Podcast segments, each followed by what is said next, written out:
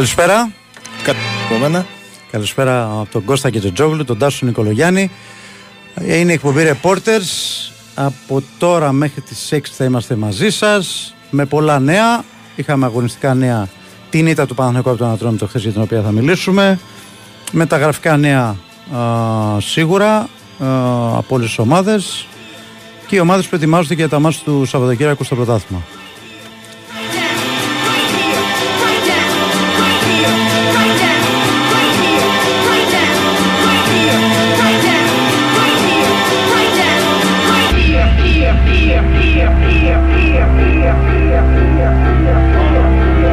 Καλησπέρα στο Όσλο. Μας έχετε στείλει μήνυμα καλησπέρα από το Όσλο. Φαντάζομαι εκεί θα έχει πάρα πολύ κρύο. Χιόνια και τέτοια. Ε, όσο να είναι. Λοιπόν, τι είχαμε χθες; Είχαμε την ήττα του Παναθηναϊκού από τον Ατρόμητο. Να πούμε καταρχάς Νέαρχος Κυριαζόπουλος στη ρύθμιση των για την επιλογή της μουσικής. Σωτήρη Ταμπάκος στη δημοσιογραφική υποστήριξη. Οι ρεπόρτες είναι εδώ μέχρι τις 6. Ε, Παναθηναϊκός έχασε από τον Ατρόμητο. Ήταν η πρώτη ήττα επιφατή χτερήμ. Ε, από την ημέρα που ήρθε ε, δεν είχε κάνει ήττα. Την έκανε χθες. Σε ένα παιχνίδι που βάσει εικόνας και ευκαιριών πιστεύω ότι ο Παναγενικό θα μπορούσε να το πάρει, θα μπορούσε να κερδίσει. Α, ήταν όμως.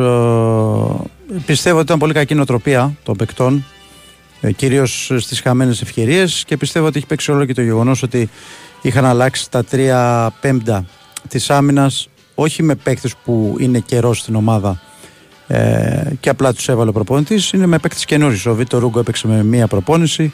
Ο Ακαϊντίν είναι ένα δεκαήμερο εδώ. Ο Ντραγκόφσκι είναι λίγες μέρε εδώ. το πρώτο παιχνίδι. Ε, στην άμυνα πάντα παίζει ρόλο η επικοινωνία και το γεγονός ότι αυτή η έλλειψη επικοινωνίας φάνηκε κυρίως στο πρώτο γκολ. Ε, όπου ο Παναγενικό δέχτηκε ένα γκολ ε, χωρίς κάποιος παίκτης, κάποιος από, τα στόπερ να πέσει πάνω στον αντίπαλο ε, παίκτη πριν μπει ε, στην περιοχή και κάνει το σουτ.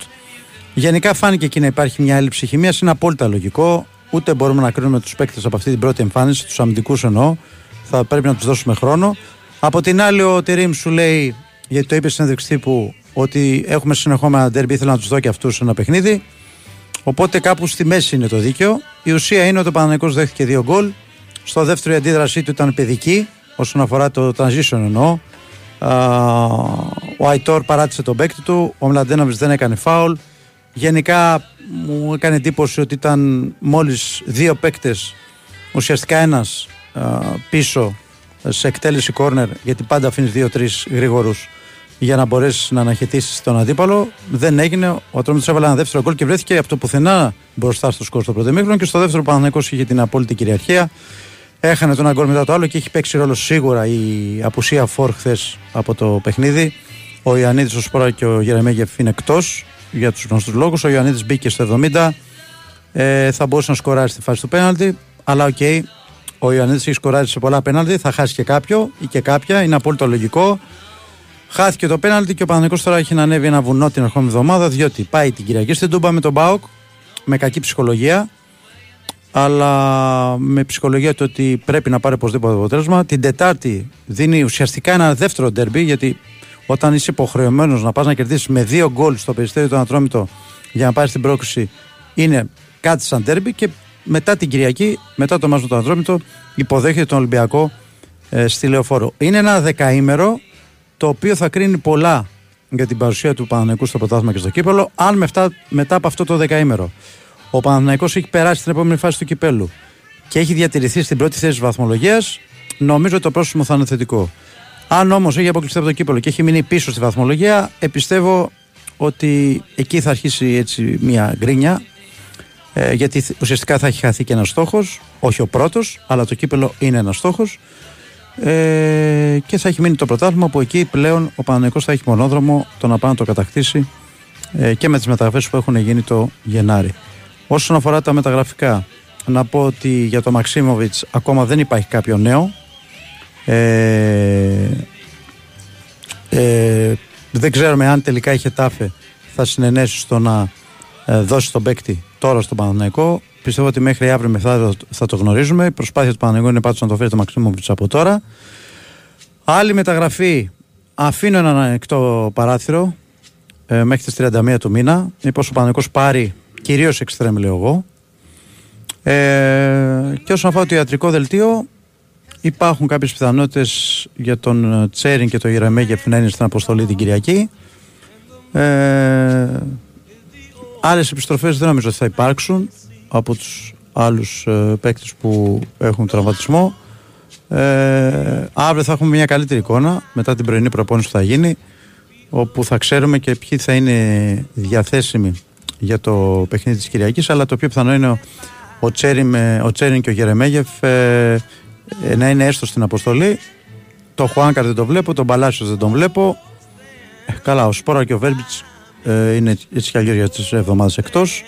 Οπότε επιστροφές αυτοί οι δύο ο Τσέριν και ο Γερεμέγεφ φαίνεται ότι θα είναι. Πάμε σε ένα διάλειμμα και επιστρέφουμε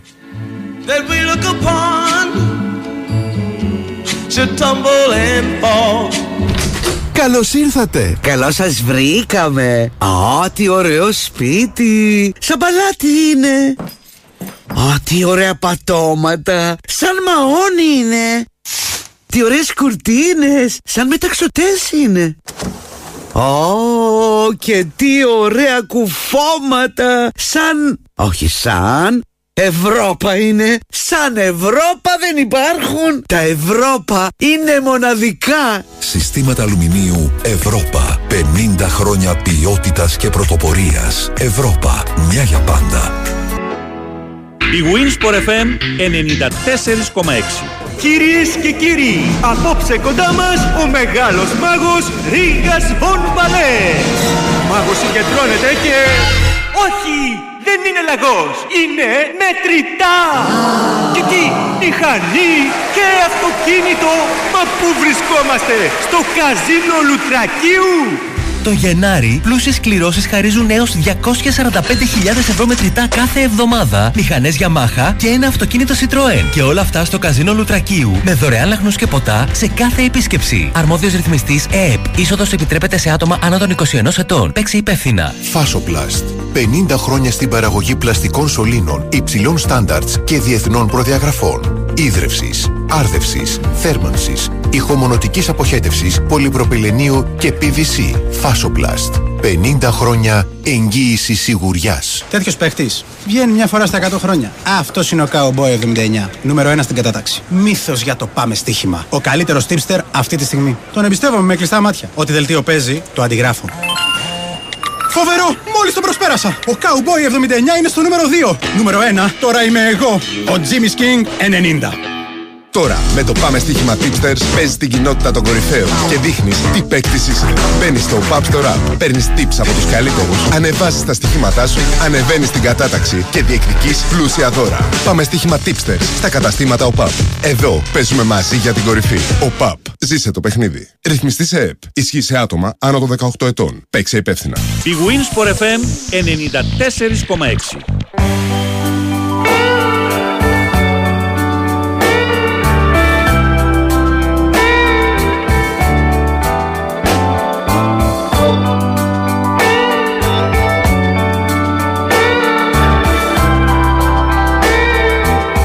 Να πούμε καταρχάς, για όσου απορείτε, ε, σήμερα δεν θα έχουμε ούτε τον Γιώργο Τσανάκα γιατί και αυτός έχει άδεια, ούτε τον Νίκο Σταματέλο που έχει άδεια την εβδομάδα. Θα έχουμε και πάλι μαζί μας τον Κώστα Νικολακόπουλο σε κάποιο διάστημα, για μισή ώρα θα στέλνετε τα μηνύματά σας φίλοι του Ολυμπιακού. Ό,τι θέλει τον Κώστα να το ρωτήσετε ε, για το θέμα αυτό. Πριν κλείσω για τον Παναθηναϊκό και να περάσουμε στον Κώστα, να πω και δύο λόγια για τους νέους παίκτες που είδαμε. Νομίζω ότι ο Ντάσο Παγκασέτας στο παιχνίδι αυτό έδειξε ότι θα κάνει τη διαφορά στον Παναθηναϊκό. Ήταν ένας παίκτης ο οποίος κατευθείαν Μπήκε στην ομάδα λες και παίζει χρόνια. Ε, έκανε τα δύσκολα να φαίνονται απλά. Είχε πολύ καλή συμμετοχή στο επιθετικό, στο δημιουργικό κομμάτι στο πρώτο 25 λεπτό μισάρο. Έχει και ένα δοκάρι. Γενικά νομίζουμε, το είπα και το μεσημέρι στους Αντώνιδες, εγώ είχα την αίσθηση ότι είχε έρθει ένας παίκτης, ο κορυφαίος παίκτης του πλανήτη για να παίξει το Παναναναϊκό με τον τρόπο που έπαιζε και με τον τρόπο που είχε έτσι, ε, επαφή με τους συμπαίκτες του και αυτό μόλις το πρώτο παιχνίδι. Οπότε καταλαβαίνει κανείς ότι είναι πολύ ευχάριστο. Τώρα για τους αμυντικούς, δεν θα βιαστώ να βγάλω συμπεράσματα. Σαν στοιχεία πιστεύω ότι ο Βούτε ο Ρούγκο είναι ένας παίκτης που ξέρει μπάλα. Έχει πολύ καλή πάσα. Ανεξάρτητα αν χθες κάποιες πάσει δεν του βγήκαν. Στο κομμάτι αυτό μου θυμίζει λίγο το Μάγνουσον. Π.χ. λέω την πάσα που έκανε στον Αϊτόρ και το έχασε στον κολό Αϊτόρ. Αμυντικά έχει κάνει ένα τσαφ. Μια ευκαιρία του ατρωμί του που το έχει πιάσει ο Ντραγκόφσκι. Ο Ακαϊντή νομίζω ότι είναι ε, λιγότερο καλός με την μπάλα. Είναι πιο δυναμικός αμυντικός Αλλά και αυτός λίγο με ανησύχησε εκεί γύρω στο 89 όταν τον πέρασε ο Βέργος. Ε, θέλω λίγο χρόνο για να τον κρίνω περισσότερο τον Ακαϊντίν. Ο Τραγκόφσκι νομίζω ότι έχει κάνει δύο πάρα πολύ καλές αποκρούσεις και το, στο πρώτο γκολ που βγάζει το αρχικό σου είναι πολύ δύσκολη φάση. Αλλά και στο άλλο στο τσαφ του Ούγκο έχει κάνει αυτό που πρέπει να κάνει. Δεν νομίζω ότι έχει κάποιο ευθύνη κάπου αλλού. Ε, σε γενικές γραμμές αυτά όσον αφορά τους νέους. Πάμε στην ΑΕΚ. Λοιπόν, στην ΑΕΚ ε, περιμένουμε από προπόνηση να δούμε τι έχει γίνει με, με τους τραυματίες, αν έχει μπει κάποιος από αυτούς. Ε, ο Σίντιμπε κυρίως γιατί λείπει και ο Ρώτα ή, ή ο Λιβάη. Αν και ο Λιβάη πιστεύω ότι θα πάει για την επόμενη εβδομάδα. Ε, και να δούμε και τι γίνεται και με τον Κώστα Γαλανόπουλο που εδώ και καιρό δεν κάνει κανονική προπόνηση. Από το παιχνίδι με τον Άρη, τον πρώτο αγώνα με τον Άρη και μετά δεν έχει εμφανιστεί πουθενά ε, ο Γαλανόπουλος οπότε να δούμε τι, τι θα γίνει με αυτή την περίπτωση. Ε, αυτό είναι το ένα. Το άλλο όλη η δισκογραφία της ΑΕΚ σήμερα από χθες το απόγευμα είναι με, τη, με όσα μας είπε χθες ο Ματίας Αλμέδα πάνω σε αυτά αν θέλετε κάτι να, να συζητήσουμε. Ε, και για μεταγραφικά και για όλα όσα υπόθηκαν εκεί. Έκανα αναφορά στον Ολυμπιακό είπε, είπε σε κάποια στιγμή, ρε παιδί μου, ότι δεν είναι εύκολο πράγμα να παίρνεις συνεχόμενα double. Ναι. Ε, και λέει ότι αυτό λέει μπορεί να το κάνει η Real Madrid, η Manchester City. Λέει το κάνει και ο Ολυμπιακός παλαιότερα στην Ελλάδα. Λέει, αλλά τότε δεν υπήρχε VAR. Αυτό. Mm. αυτό. Μάλιστα. Ε, αυτά, παιδιά, να πάμε καλύτερα στα μηνύματα κατευθείαν και και ότι Ξαναλέω είναι... για ρεπόρτερ Ολυμπιακό, επειδή κάποιος έστειλε μήνυμα, δεν με ακούσατε που το είπαμε πριν. Εντάξει, OK, okay, κανένα θέμα. Ότι θα έχουμε τον Κώστα μαζί μας για μισή ώρα. Θα σας πούμε τι ώρα, ακριβώς για να στέλνετε τα μηνύματα. Διότι ο Ιώσο Ανάκας και ο Νίκος Σταματέλο έχουν άδεια. Από την ερχόμενη εβδομάδα ο Νίκος θα είναι μαζί μας εδώ κανονικά κάθε μέρα. Και ή ο Γιώργος ή ο Νίκος, ένας από τους δύο. Έτσι. Λοιπόν, ε, πάμε να δούμε κάποια μηνύματα που στείλατε αρχικά για τον Παναθηναϊκό. Τάσο από το να κερδίζαμε ένα μηδέν και να πηγαίναμε κουκουρούκου στον απαλυπτικό, καλύτερα έτσι τώρα θα είναι συγκεντρωμένοι και θα περάσουμε.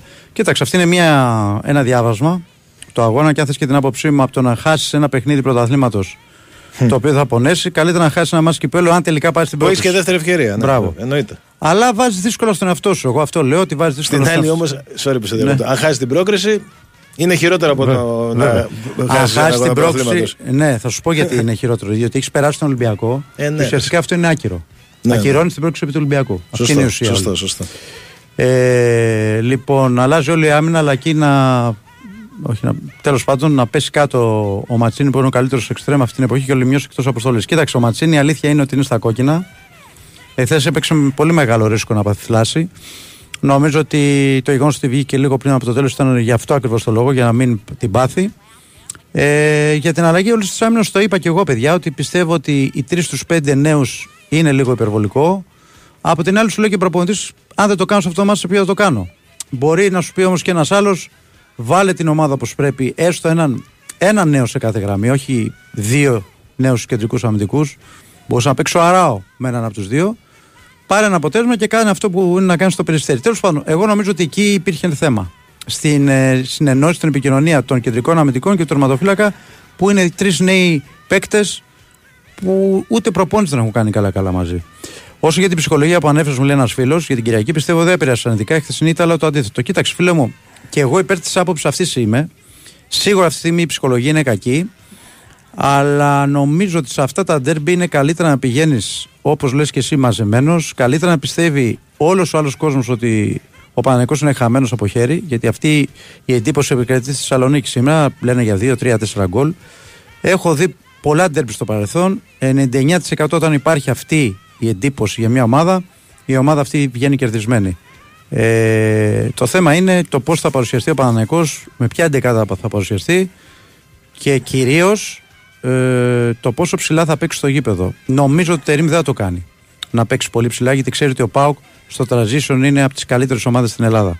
Οπότε πιστεύω θα παίξει έξυπνα για να πάρει αποτέλεσμα. Ο Ούγκο μου λέει ένας φίλος είναι πολύ καλός. Είπα και εγώ την άποψή μου. Ο Ούγκο θεωρώ, καταρχάς όταν βλέπω να παίζει ε, αμυντικό με ψηλά το κεφάλι, έχω πολύ καλή έτσι, εντύπωση. Αυτό έκανε ο Ούγκο χθες. Να λάβουμε υπό- υπόψη μας ότι είχε κάνει μισή προπόνηση με την ομάδα. Είδαμε ότι είχε πολύ άνεση με την, πο- με την μπάλα στα πόδια. Στο αμυντικό κομμάτι θα πρέπει να το δούμε υποπίεση και πιο πολύ συγκεντρωμένο και πιο πολλές μέρες στην ομάδα για να το δούμε πόσο μπορεί να ανταποκριθεί. Τάσο Τούκου, τι ακριβώς έχει. Ε, ο Τούκο έχει πάθει θλάση και είναι να γυρίσει πιστεύω πλέον εν ώψη Ολυμπιακού εκεί κάπου το βλέπω την άλλη εβδομάδα. Πώς μου φάνηκε το τέρμα; Το τέρμα μου φάνηκε πολύ καλό στις φάσεις που χρειάστηκε να επέμβει. Έκανε δύο αποκρούσεις ε, πολύ σημαντικές. Ε, και στο πρώτο γκολ πιστεύω κάνει το καλύτερο δυνατό. Στο πρώτο σουτ που δέχεται. Εντάξει, μετά η μπάλα πήγε μπροστά. Το έβαλε ο Ατζέλης και δεν μπορούσε εκεί να κάνει κάτι. Ε, συμφωνήσω ότι ο Μπάκα έχει κάνει όσα Μπερνάρ και Τζούτζιτς όλη τη χρονιά; Συμφωνώ ότι ο Μπάκα έχει μπει και έχει κάνει πολύ μεγάλη διαφορά και στο χρυσό μάτς. Τώρα μην υπερβάλλουμε γιατί και ο Τζούτζιτς έχει ε, βοηθήσει πολύ το Παναθηναϊκό να περάσει στους ευρωπαϊκούς ομίλους. Και ο Μπερνάρ έχει κάνει κάποια καλά παιχνίδια, αλλά με βάση το συμβόλαιο που παίρνει σίγουρα δεν έχει κάνει αυτά που περιμένουμε. Και πώς μου φάνηκε ο Αράος σαν 6. Δεν ξέρω ρε παιδιά, αλλά ο Αράο 6 είναι. Αλλά εμένα μου φαίνεται αυτή τη στιγμή πολύ πιο απαραίτητος ο Αράος στο κέντρο τη άμυνα. Μου δίνει μια πολύ μεγάλη σιγουριά. Δηλαδή, μου δίνει μια σιγουριά. Πιστεύω δηλαδή ότι αν ο Αράο έπαιζε κέντρο άμυνας θες, δεν πιστεύω πάνω να δεχθεί αυτό το πρώτο γκολ. Πιστεύω θα είχε βγει γρήγορα στον αντίπαλο επιθετικό και ε, τώρα σαν 6 δεν το έκανε αυτό. Η θέση του βέβαια είναι 6. Πρέπει να το δούμε σε συνεχόμενα μάτια σαν 6. Ε, πιστεύω όμως την Κυριακή πιθανότητα να το δούμε σαν στόπερ. Ε, ε, μου λέει ένας φίλος ότι αν άρχισε πολύ ο Παλάσιος, εμένα μου φαίνεται επειδή λείπει. Ναι, έχει αργήσει ο Παλάσιος, έχεις δίκιο. Και νομίζω ότι λείπει από την ομάδα και αυτό το έχουν καταλάβει και αυτοί που παίζουν γιατί επιβαρύνονται πιο πολύ. Ε, πιστεύω ότι εκεί στη βδομάδα μετά τον Ολυμπιακό θα είναι οκ. Κώστα. Ναι. Ε, λέει ένας φίλος εδώ, Αλμέιδα δεν είπε αν και πότε θα γυρίσει ο, ο βοηθός του. Δεν, δεν, δεν, ασχ- δεν είπε κάτι τέτοιο. Δηλαδή δεν ασχολήθηκε με το α, γιατί έφυγε. Ο, ο Ομάρ έφυγε γιατί υπάρχει ένα ξεπέραστο μέχρι στιγμής οικογενειακό πρόβλημα που τον ανάγκασε να επιστρέψει στην Αργεντινή οικογενειακός με τη σύζυγό του και τα παιδιά. Γι' αυτό το λόγο έφυγε. Μακάρι να λυθεί καλά αυτό το πρόβλημα και να επιστρέψει. Το ότι θα επιστρέψει είναι δεδομένο. Ε, αν ε, ξεπεραστεί. Αλλά μακάρι να ξεπεραστεί καλά. Ε, τώρα, αν είχα γράψει εγώ γι' αυτό, ρε φίλε, ε, είναι δυνατόν να έγραφα ποτέ ότι. Καταρχάς για μένα η ομάδα, η ΑΕΚ φέτος δεν πάει άσχημα. Γιατί αυτό που γραφόταν ήταν ότι η ΑΕΚ δεν πάει καλά επειδή έχει φύγει ο Μόζ. Για μένα δεν ισχύει αυτό ότι πάει, δεν πάει καλά η ΑΕΚ. Πρώτον. Θεωρώ ότι πάει καλύτερα από πέρυσι γιατί είχε πολύ πιο δύσκολα τους αγώνες. Έπαιξε ευρωπαϊκά παιχνίδια πάρα πολύ σημαντικά και όλα σχεδόν τα έπαιξε καλά. Στο πρωτάθλημα είναι όπως ήταν πέρυσι. Ε, απλά αποκλείστηκε από το κύπελο τώρα, την προηγούμενη Τετάρτη. Αυτό, αυτή η πλακία γράφεται εδώ και, ε, εδώ και καιρό, αλλά κυρίως στα social media. Κυρίως στα social media. Ε, αλλά σιγά σιγά έγινε θέμα και αναγκάστηκε και ο Αλμέντα να πάρει θέση. Παρότι είναι αστείο και να το συζητάμε. Ε, Κώστα, υπάρχει τρόπος να βγουν Ευρώπη Ολυμπιακός και Άρης αν πάρει ο Άρης το κύπελο και ο Ολυμπιακός το conference. Μου λες τα γέρε, φίλε. Εντάξει, υπάρχει όμως. Όντως ισχύει αυτό. Οι σελίδες οργιάζουν ότι ο Γκαρσία έχει θλάσει πρώτου βαθμού και δεν το λέτε. Τώρα, εντάξει, δεν ξέρω ποια σελίδα, δεν το έχω δει κάπου αυτό που λες φίλε μου. Απλά αν έχει θλάση πρώτου βαθμού, να σου πω την αλήθεια έτσι όπως εξελίσσονται τα πράγματα, μακάρι να έχει θλάση πρώτου βαθμού. Το πρώτο που, βαθμό που είναι είναι 10 με 15 ελαφριά μέρες. θλάση, Μπράβο, ναι. που είναι 10 με 15 μέρες ε, και να επιστρέψει όπως είπαμε την άλλη εβδομάδα. μακάρι να είναι έτσι όπως το λες. Ε, Εντεκάδα με ΟΦΗ, Στάνκοβιτς, Βίντα, Κάλενς, Πινέδα, Πήλιος, Σιμάνσκι, Γιόνσον, Γκάτσι, Άμραμπατ, Τσούμπερ, Πόνσε. Για να δούμε πώς έχεις βάλει 12. Όχι. Ε, έχει έχει αρκετές πιθανότητες, αλλά εντάξει, είναι και ο Ελίασον. Ε, πιστεύω θα πάρει χρόνο και ο Ραντόνια. Ίσως δεν ξεκινήσει όντως βασικός όπως λες, αλλά μπορεί να μπει αλλαγή. Ε, Σιμάσκι, Γιόνσον, ναι. Τσούμπερ, ναι. Πόνσε, ναι. Τη, τη βλέπω την 11 σου. Ε, Κώστα, θεωρείς σωστό ότι ο Αλμέιδα επηρεάζεται τόσο πολύ από ό,τι λέει ο κόσμος στα social; Δεν επηρεάζεται τόσο πολύ. Καταρχάς, δεν παίρνει ας πούμε αποφάσεις ή κάνει κάτι επειδή ε, είναι στο social. Απλά είναι κάποια πράγματα που τον ενοχλούν. Όπως ενοχλούν πολλούς.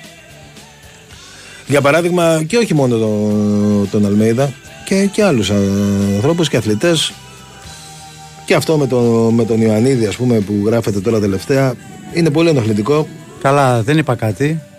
Ναι, και, πρα- και πραγματικά δηλαδή. Μια και το εντάξει, αναφέρεις, υπάρχει ένα όριο, ρε παιδιά. Μια και να αναφέρεις, οι κανίβαλοι που έχουν μπει κάτω από το προφίλ τη συντρόφου του Ιωαννίδη να καταλάβουν Ε, ναι, ότι ρε, αυτό που κάνουν κάνουν κακό στο ποδοσφαιριστή. Αν θέλουν να κάνουν κακό στο ποδοσφαιριστή, να συνεχίσουν. Πέρα ότι η κοπέλα ε, δεν, έχει, δεν έχει κανένα δικαίωμα να ανεχτεί τον οποιοδήποτε κανίβαλο κάτω από το λογαριασμό. Ναι, ρε, Έτσι. εντάξει, και είναι και Γιατί ντροπή. μιλάμε για κανιβαλισμό. Μα είναι και ντροπή για τους είναι, ίδιους, Είναι ρε, ντροπή εσύ. για τους ίδιους Ναι, και είναι ντροπή το που βα- υπάρχουν αυτά τα ανθρωποειδή και κάνουν αυτά τα σχόλια. Αυτή είναι η άποψή μου. Ναι, ρε, εσύ. Έτσι. Μιλάμε για ανθρωποειδή. Άνθρωπος δεν μπορεί να, σε- για να κάνεις αυτά τα σχόλια για οποιοδήποτε ποδοσφαιριστή και για οποιοδήποτε σύντροφο ενός ποδοσφαιριστή. Έτσι κάπου η, η, η βλακεία έχει και όρια. Έτσι. Και ο κανιβαλισμός. Πάμε σε ένα πολιτικό και επιστρέφουμε. My gears they grind more each day, and I feel 35 λεπτά μετά τις 4 οι ρεπόρτερς είναι εδώ με Κώστα και Τζόγλου Τάσου Νικολογιάννη και σε πολύ λίγο τώρα θα έχουμε μαζί μας για τα επόμενα 25 λεπτά τον Κώστα Νικολακόπουλο με όλα τα νέα από τον Ολυμπιακό, όλα τα τελευταία νέα, τα μεταγραφικά, τα αγωνιστικά. Κώστα, καλησπέρα και πάλι. Γεια σου κάνετε; Κώστα. Καλά Κώστα, εσύ; Καλά είμαστε. Σήμερα είναι μια μέρα που για τον Ολυμπιακό κυρίως το ρεπορτάζ αφορά τον Κάρμο ε, γιατί έρχεται το βραδάκι ξεκίνησε από την ε, Πορτογαλία τον αποχαιρέτησαν εκεί είδαμε κάτι βιντεάκια οι δικοί του δημοσιογράφοι πολλοί κλπ. Ε, στον Ολυμπιακό θεωρούν ο Καρβαλιάλ δηλαδή γιατί για τον Καρβαλιάλ τον πήρε ο Ολυμπιακός από, ε, με, α- με απέτηση εισήγηση τέλος πάντων πώς να το πούμε ότι είναι ένας αμυντικός που θα μπορέσει να βοηθήσει πάρα πολύ τον α, Ολυμπιακό γιατί έχει διαφορετικά χαρακτηριστικά από τους υπάρχοντες αμυντικούς. Πρώτον είναι σαφώς πιο ψηλός από όλους. Δεύτερον είναι ο μοναδικός αριστεροπόδαρος. Ε; Ναι. Και τρίτον ξέρει πολύ καλά τον προπονητή, πώς παίζει, τι θέλει. Ήταν δύο χρόνια μαζί στην Πράγκα. Ε; Οπότε θεωρεί και ότι θα προσαρμοστεί έτσι και πιο εύκολα α, για να βοηθήσει την ομάδα δίπλα στους ήδη υπάρχοντες ε, στόπερ και εννοούμε τον Ρέτσο, τον Ντόι, τον Μπιανκόν. Ε, Ο Ολυμπιακός έχει ουσιαστικά συμφωνήσει και με τον α,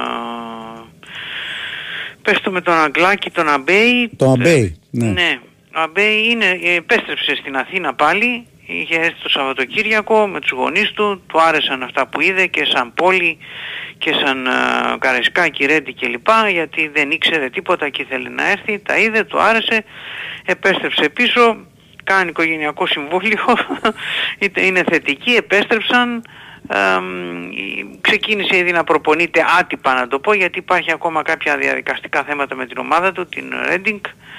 Μένει ελεύθερος το καλοκαίρι δεν έχει υπογράψει ακόμα δηλαδή αλλά είναι διαδικαστικά όπως λέμε, τυπικά Μάλιστα. Εμ, έχουμε και την εμ, σε κρεμότητα και την ε, ε, άφηξη του Ερνάντες βέβαια είναι αλήθεια ότι μαζεύονται πάρα πολλοί στόπερ νομίζω είναι Πόσους υπερβολ- έχει τώρα; Πήγες στο άλλο άκρο Κώστα τώρα, ε; υπερβολικά ναι νομίζω ότι είμαστε υπερβολικά πολλοί γίναμε Εξή. ή θα γίνουμε ναι είναι, είναι πολύ νομίζω έξι παίχτες για μη- δεύτερο Έχεις και μισό τον σεζόν. Μποροζό. Υπολογίζεις και τον Μποροζό. χωρίς να υπολογίζω το Μποροζό Χωρίς τον Μποροζό 6. Είναι Ντόι, Ρέτσος, ε, Κάρμο, Μπιανκόν, Μπιανκόν 4, ο Ερνάντες 5, ο Αμπέι Αμπέι 6 και ο Πορόζο 7 και Πορόζο 7. Τι γίνεται. Είναι πολύ. Ο, Ναι, ο Μπιανκόντι είναι είναι πολύ. και δεξιμπάκ όμως δεν είναι. Κώστα. Ε, ναι, Ή- ή για αλλά- στόπερ τον πήρε ο Ολυμπιακός. Στόπερ τέλος πάντων έπαιξε όλο, μέχρι τώρα μόνο στόπερ έχει παίξει. Παίζει, παίζει και δεξιμπάκ, δηλαδή στα νιάτα του η θέση του ήταν Ναι, δεξιμπάκ. γι' αυτό είναι ρώτησα. Γι' αλήθεια. αυτό, επειδή ήταν η θέση του Να, παιδιά. έχου- έχου- έχουμε και μια εναλλακτική λοιπόν δεξιμπάκ ας πούμε. Ωραία. Έτσι είναι. Πάντως νομίζω ότι δεν ξέρω, είναι, είναι λίγο, είναι μια, θα υπάρχει μια μ, υπερβολή λίγο εκεί, δεν ξέρω τι ακριβώς πρέπει να γίνει, αλλά νομίζω ότι είναι πάρα πολλοί παίχτες και εγώ πάντα έχω στο μυαλό μου ότι αυτό με τη λίστα την ευρωπαϊκή δεν βγαίνει αλλιώς από το να μείνει ο Πορόζο. Εγώ, έτσι, εγώ αυτό βλέπω. δεν, δεν βλέπω πώς ε, θα πάει ο Ολυμπιακός στην Ευρώπη. Πρέπει να έχεις τέσσερις στόπερ. Δεν μπορείς να πας στην Ευρώπη να δεν έχεις τέσσερις στόπερ. Ε, περίμενε, για να, Δεν τα- γίνεται. για να τα βάλουμε κάτω. Ο Ολυμπιακός έχει δικαίωμα να κάνει τρεις αλλαγές στη λίστα του, έτσι δεν είναι; Ε, τρεις αλλαγές, Ωραία. ε, η μία θα είναι στόπερ φαντάζομαι. Ναι. Δεν θα είναι οι άλλες δύο γιατί έχεις και τον Ζέλσον, έχεις τον Ναβάρο 2, έχεις τον Τσικίνιο 3, έχεις τον ε, Όρτα 4, θα έρθει ένας κόφτης 5, θα έρθει ένας άλλος εξτρέμου 6. Γίνεται, ρε. ναι. Ε, Άρα φαντάζομαι λογικά ότι ένα στόπερ θα πει. έχεις Ένα δίκιο. στόπερ, μπράβο, έχεις, ένα στόπερ. Έχεις ε, Αφού Ρέτσο λοιπόν- Ντόι, Έχεις Ρέτσο Ντόι μόνο δύο. μάλιστα. Και ένας που θα έρθει τρεις. Να σου πω, Με η τρεις λίστα, στόπερ είναι, η, δεν λίστα είναι, βγαίνει. η λίστα είναι μόνο για τα δύο παιχνίδια, έτσι. Όχι. Αν περάσει, δηλαδή, θα, ε, αυτή, παραμένει η Και λίστα στο αυτή. τελικό να πας η ίδια θα είναι. Ω, Άρα λοιπόν ναι, ε, με τρεις στόπερ δεν μπορείς να βγεις γιατί στόπερ καταρχάς παίρνουν κάρτες συνέχεια. Ναι. Ήδη ο Ρέτσος Σωστό. είναι στόριο. Σωστό. Μία να πάρει κάρτα δεν θα παίξει τη ρεβάνς με τη Φερετσβάρος. Ναι. Πώς θα πας με δύο στόπερ; Ενώ αν έχεις τον Μπορόζο που είναι ήδη στη λίστα Ναι. Σωστό. Λύνεται το Σωστή πρόβλημα. σκέψη, ναι. θα, μου πεις, θα μου πεις από την άλλη να έχεις τον Μπορόζο για την Ευρώπη χωρίς να τον υπολογίζεις γιατί δεν δείχνεις να τον υπολογίζεις εδώ στο πρωτάθλημα; ναι.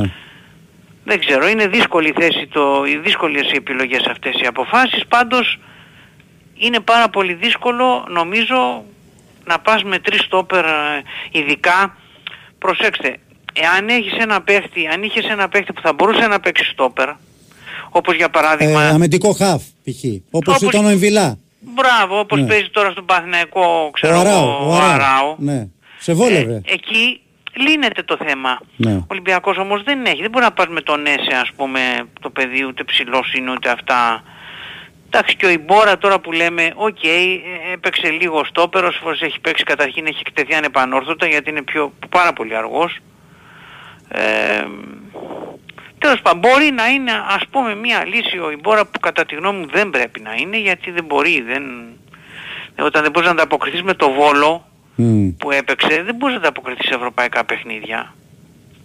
Αλλά τέλος πάντων, σήμερα η- είπαμε περιμένουμε τον Κάρμο, αυτή θα είναι η είδηση και αυτό που μας ενδιαφέρει σίγουρα πολύ, εμάς που ψαχνόμαστε για την, σε επόμενες μέρες, για την επόμενη μέρα είναι εμ, η, πώς το λένε, η εξελίξη για την, σε επαφ- με τις επαφές για τον ε, Ράντονιτς που είναι ένας εξτρέμ που θέλει να πάρει ο Ολυμπιακός.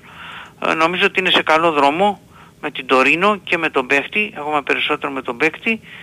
Ε, είναι σε καλό δρόμο νομίζω. Αντιθέτως, για τη θέση του αμυντικού χαφ δεν έχουμε ακόμα κάτι συγκεκριμένο. Είχε επικεντρωθεί ο Ολυμπιακός πολύ στον ε, Μουσράτη, αλλά μετά και από αυτό το ταξίδι του Πέδρο Άλβες, του αθλητικού διευθυντή του Ολυμπιακού στην Πορτογαλία, δεν βλέπω να προχωράει. Αφού δεν προχώρησε και τώρα, δεν είχε προχωρήσει και την περασμένη φορά που πήγε, τώρα εντάξει πήγε και για τον Κάρμο βέβαια, όπως και την περασμένη φορά είχε πάει και για τον Τσικίνιο και για τον Όρτα, αλλά οκ, δεν, δεν το βλέπω. Δεν, δεν βλέπω να προχωράει του, πες το, του Μουσράτη. Του Μουσράτη, Άρα ο ε. Ολυμπιακός Μμ. θα ψάχ, ψάχνει ήδη για άλλον ε, παίχτη. Ο, η αλήθεια είναι ότι ο Αλμέιδα θα ήθελε να... Ο Αλμέιδα λέω. Ο Εμβιλά θα ήθελε να επιστρέψει στον Ολυμπιακό, αλλά δεν ξέρω πια, δεν, δεν νομίζω ότι οι, ουσιώτη, οι πιθανότητες είναι ουσιώδεις. Έχουν περάσει 8 μήνες, είναι 8 μήνες χωρίς να παίζει ποδόσφαιρο ας πούμε και χωρίς να προπονείται σε ομάδα. Ναι. Εκεί που ε, όταν έπρεπε να πει το ναι, που του δίνει ο Ολυμπιακός ένα 400, Α, τελικά είχε γίνει η πρόταση Κώστα. Το έχω χάσει αυτό το επεισόδιο. Νόμιζα ότι Βέβαια, δεν, είχε. δεν, δεν τον ήθελε ο Ολυμπιακός. ένα 400 και, δεν ζη- και είχε πει είναι 3 εκατομμύρια. Λέει θα πάω στη Σαουδική Αραβία με 3 εκατομμύρια. Α, και 8 δεν το- μήνες ψάχνει ομάδα. 8 μήνες ψάχνει ομάδα. Πάει να πει ότι τον παραμύθιασαν μάνατζερ, ξέρω εγώ τι και πώς. Γενικά να προσέχουν πάντως οι παίχτες γιατί αρχίζει και η Σαουδική Αραβία βλέπεις σκάνε και, και φέσια και τέτοια δηλαδή δεν είναι και τόσο ιδανικά τα πράγματα. Εντάξει, πουθενά δεν είναι ιδανικά. Και είναι και μωρέ, πολλές αλλά- περιπτώσεις Κώστα τέτοιες δηλαδή που παραμυθιάζουν παίχτες και τελευταία στιγμή δεν τους παίρνουν ας πούμε. Και μένουν Ε, στα... συμβαίνουν αυτά. Ναι. ναι, συμβαίνουν αυτά. Τι να λέμε. Συμβαίνουν αυτά πραγματικά, αλλά είναι και μια αγορά, τι να κάνουμε, που όλους τους έλκει. είναι πολλά τα λεφτά, καμία σχέση. Δηλαδή εκεί το 1,5 και 2 εκατομμύρια είναι Ναι, ναι. πασαντέμπος ας πούμε που εδώ τον δίνουν οι ομάδες μας και λέμε κάνουν υπέρβαση ξέρω εγώ. Για αυτούς είναι 100 χιλιάρικα. Αν θυμάσαι Κώστα είχε πάει, είχε πάει ο Γιάννου με 2 εκατομμύρια στην Κίνα. Ε, με... Α, ναι, ναι, ναι, ναι, ναι, παλιότερα. Ναι, ναι. Το τότε Αστέρα, τότε λες, ήταν ναι. η Κίνα. Ναι, ναι. Τότε ήταν η Κίνα. Τότε ήταν η Κίνα. Μπράβο, ναι, ναι, ναι, ναι. Θα δούμε οπότε τι θα γίνει. Είναι ανοιχτό το θέμα του αμυντικού χαφ. Ε, Είναι, είναι ανοιχτό. Εκεί δεν, δεν είμαστε σε θέση ακόμα να πούμε πιο συγκεκριμένα πράγματα. Είχε κάνει ο Ολυμπιακός μια πρόταση για τον... ε, πες τον για τον έναν Αργεντίνο, τον Βέρα, Φαούστο Βέρα της Corinthians που είναι καλός παίχτης, 22 χρονών, αλλά δεν, δεν νομίζω να, να προχωρήσει με αυτά τα λεφτά που 6 εκατομμύρια που ήθελε η τέτοια η, η Corinthians, ε, δεν νομίζω. Μόνο αν αλλάξουν τα οικονομικά δεδομένα, ε, μόνο τότε. Επιπλέον να έχουμε υπόψη μας ότι ο Ολυμπιακός έχει και θέμα με τους ξένους. Άρα Δηλαδή, πόσους έχει; Είναι στο όριο. Αυτή τη Πέντε είναι στιγμή- ξένοι. Πέντε είναι αυ- ξένοι. αυτή τη στιγμή είναι στο όριο. Μμ. Αυτή τη στιγμή είναι στο όριο 5 και υποτίθεται είναι ένας και ο Ερνάντες 6. Μάλιστα. Ε, οπότε πρέπει να γίνει πολύ προσεκτικός ο Ολυμπιακός γιατί δεν θα απέκλεια εγώ ο αμυντικός χάφ ας πούμε να πρέπει να, να είναι ξένος. Αμυντικό χάφ τώρα στην αγορά πιο πολλούς βρίσκεις μη κοινοτικούς. Ναι. Που οι ομάδες ακριβώς θέλουν να τους βγάλουν από πάνω τους γιατί δεν, δεν έχουν δικαίωμα να παίξουν. Ναι. Άρα είναι θέμα εκεί η, αυτή η θέση των ξένων. Θέμα που μπορεί να οδηγήσει για παράδειγμα στην, απο, στην διακοπή του, του δανεισμού του Πορόζο. Πρέπει να παίζουν πέντε και ξέρουμε όλοι ότι αν κα- όταν κάποιοι παίκτες δεν παίζουν, γκρινιάζουν κλπ. κλπ. Δεν είναι καλό για τα αποδητήρια. Δεν πρέπει να έχεις άλλο το να έχεις κανένα πιτσιρικά ξέρω εγώ που να μην παίζει, οκ. Δεν είναι το πρόβλημα εκεί. Αλλά άμα έχεις ε, παίχτες έμπειρους και δεν τους χρησιμοποιείς και περιμένεις για να τους χρησιμοποιήσεις να τραυματιστεί κάποιος, ε, είναι, είναι, εκεί, είναι, είναι ένα πρόβλημα εκεί. Γενικώς υπάρχουν καραμπόλες ε, και συνισταμένες που μπορεί να παίξουν ρόλο τελικά στη διαμόρφωση του ρόστερ του Ολυμπιακού ε, είτε έχει να γίνει είτε έχουν να κάνουν με τις θέσεις των ξένων είτε έχουν να κάνουν με τους δανεισμούς να θυμίσω εδώ ότι ο Ολυμπιακός που είναι παραδοσιακά δραστήριος με τους με δανεικούς παίκτες κάθε ομάδα δικαιούται να έχει 7 Πόσους έχει ο Ολυμπιακός μέχρι τώρα; 7 με τον Κάρμο Μμ.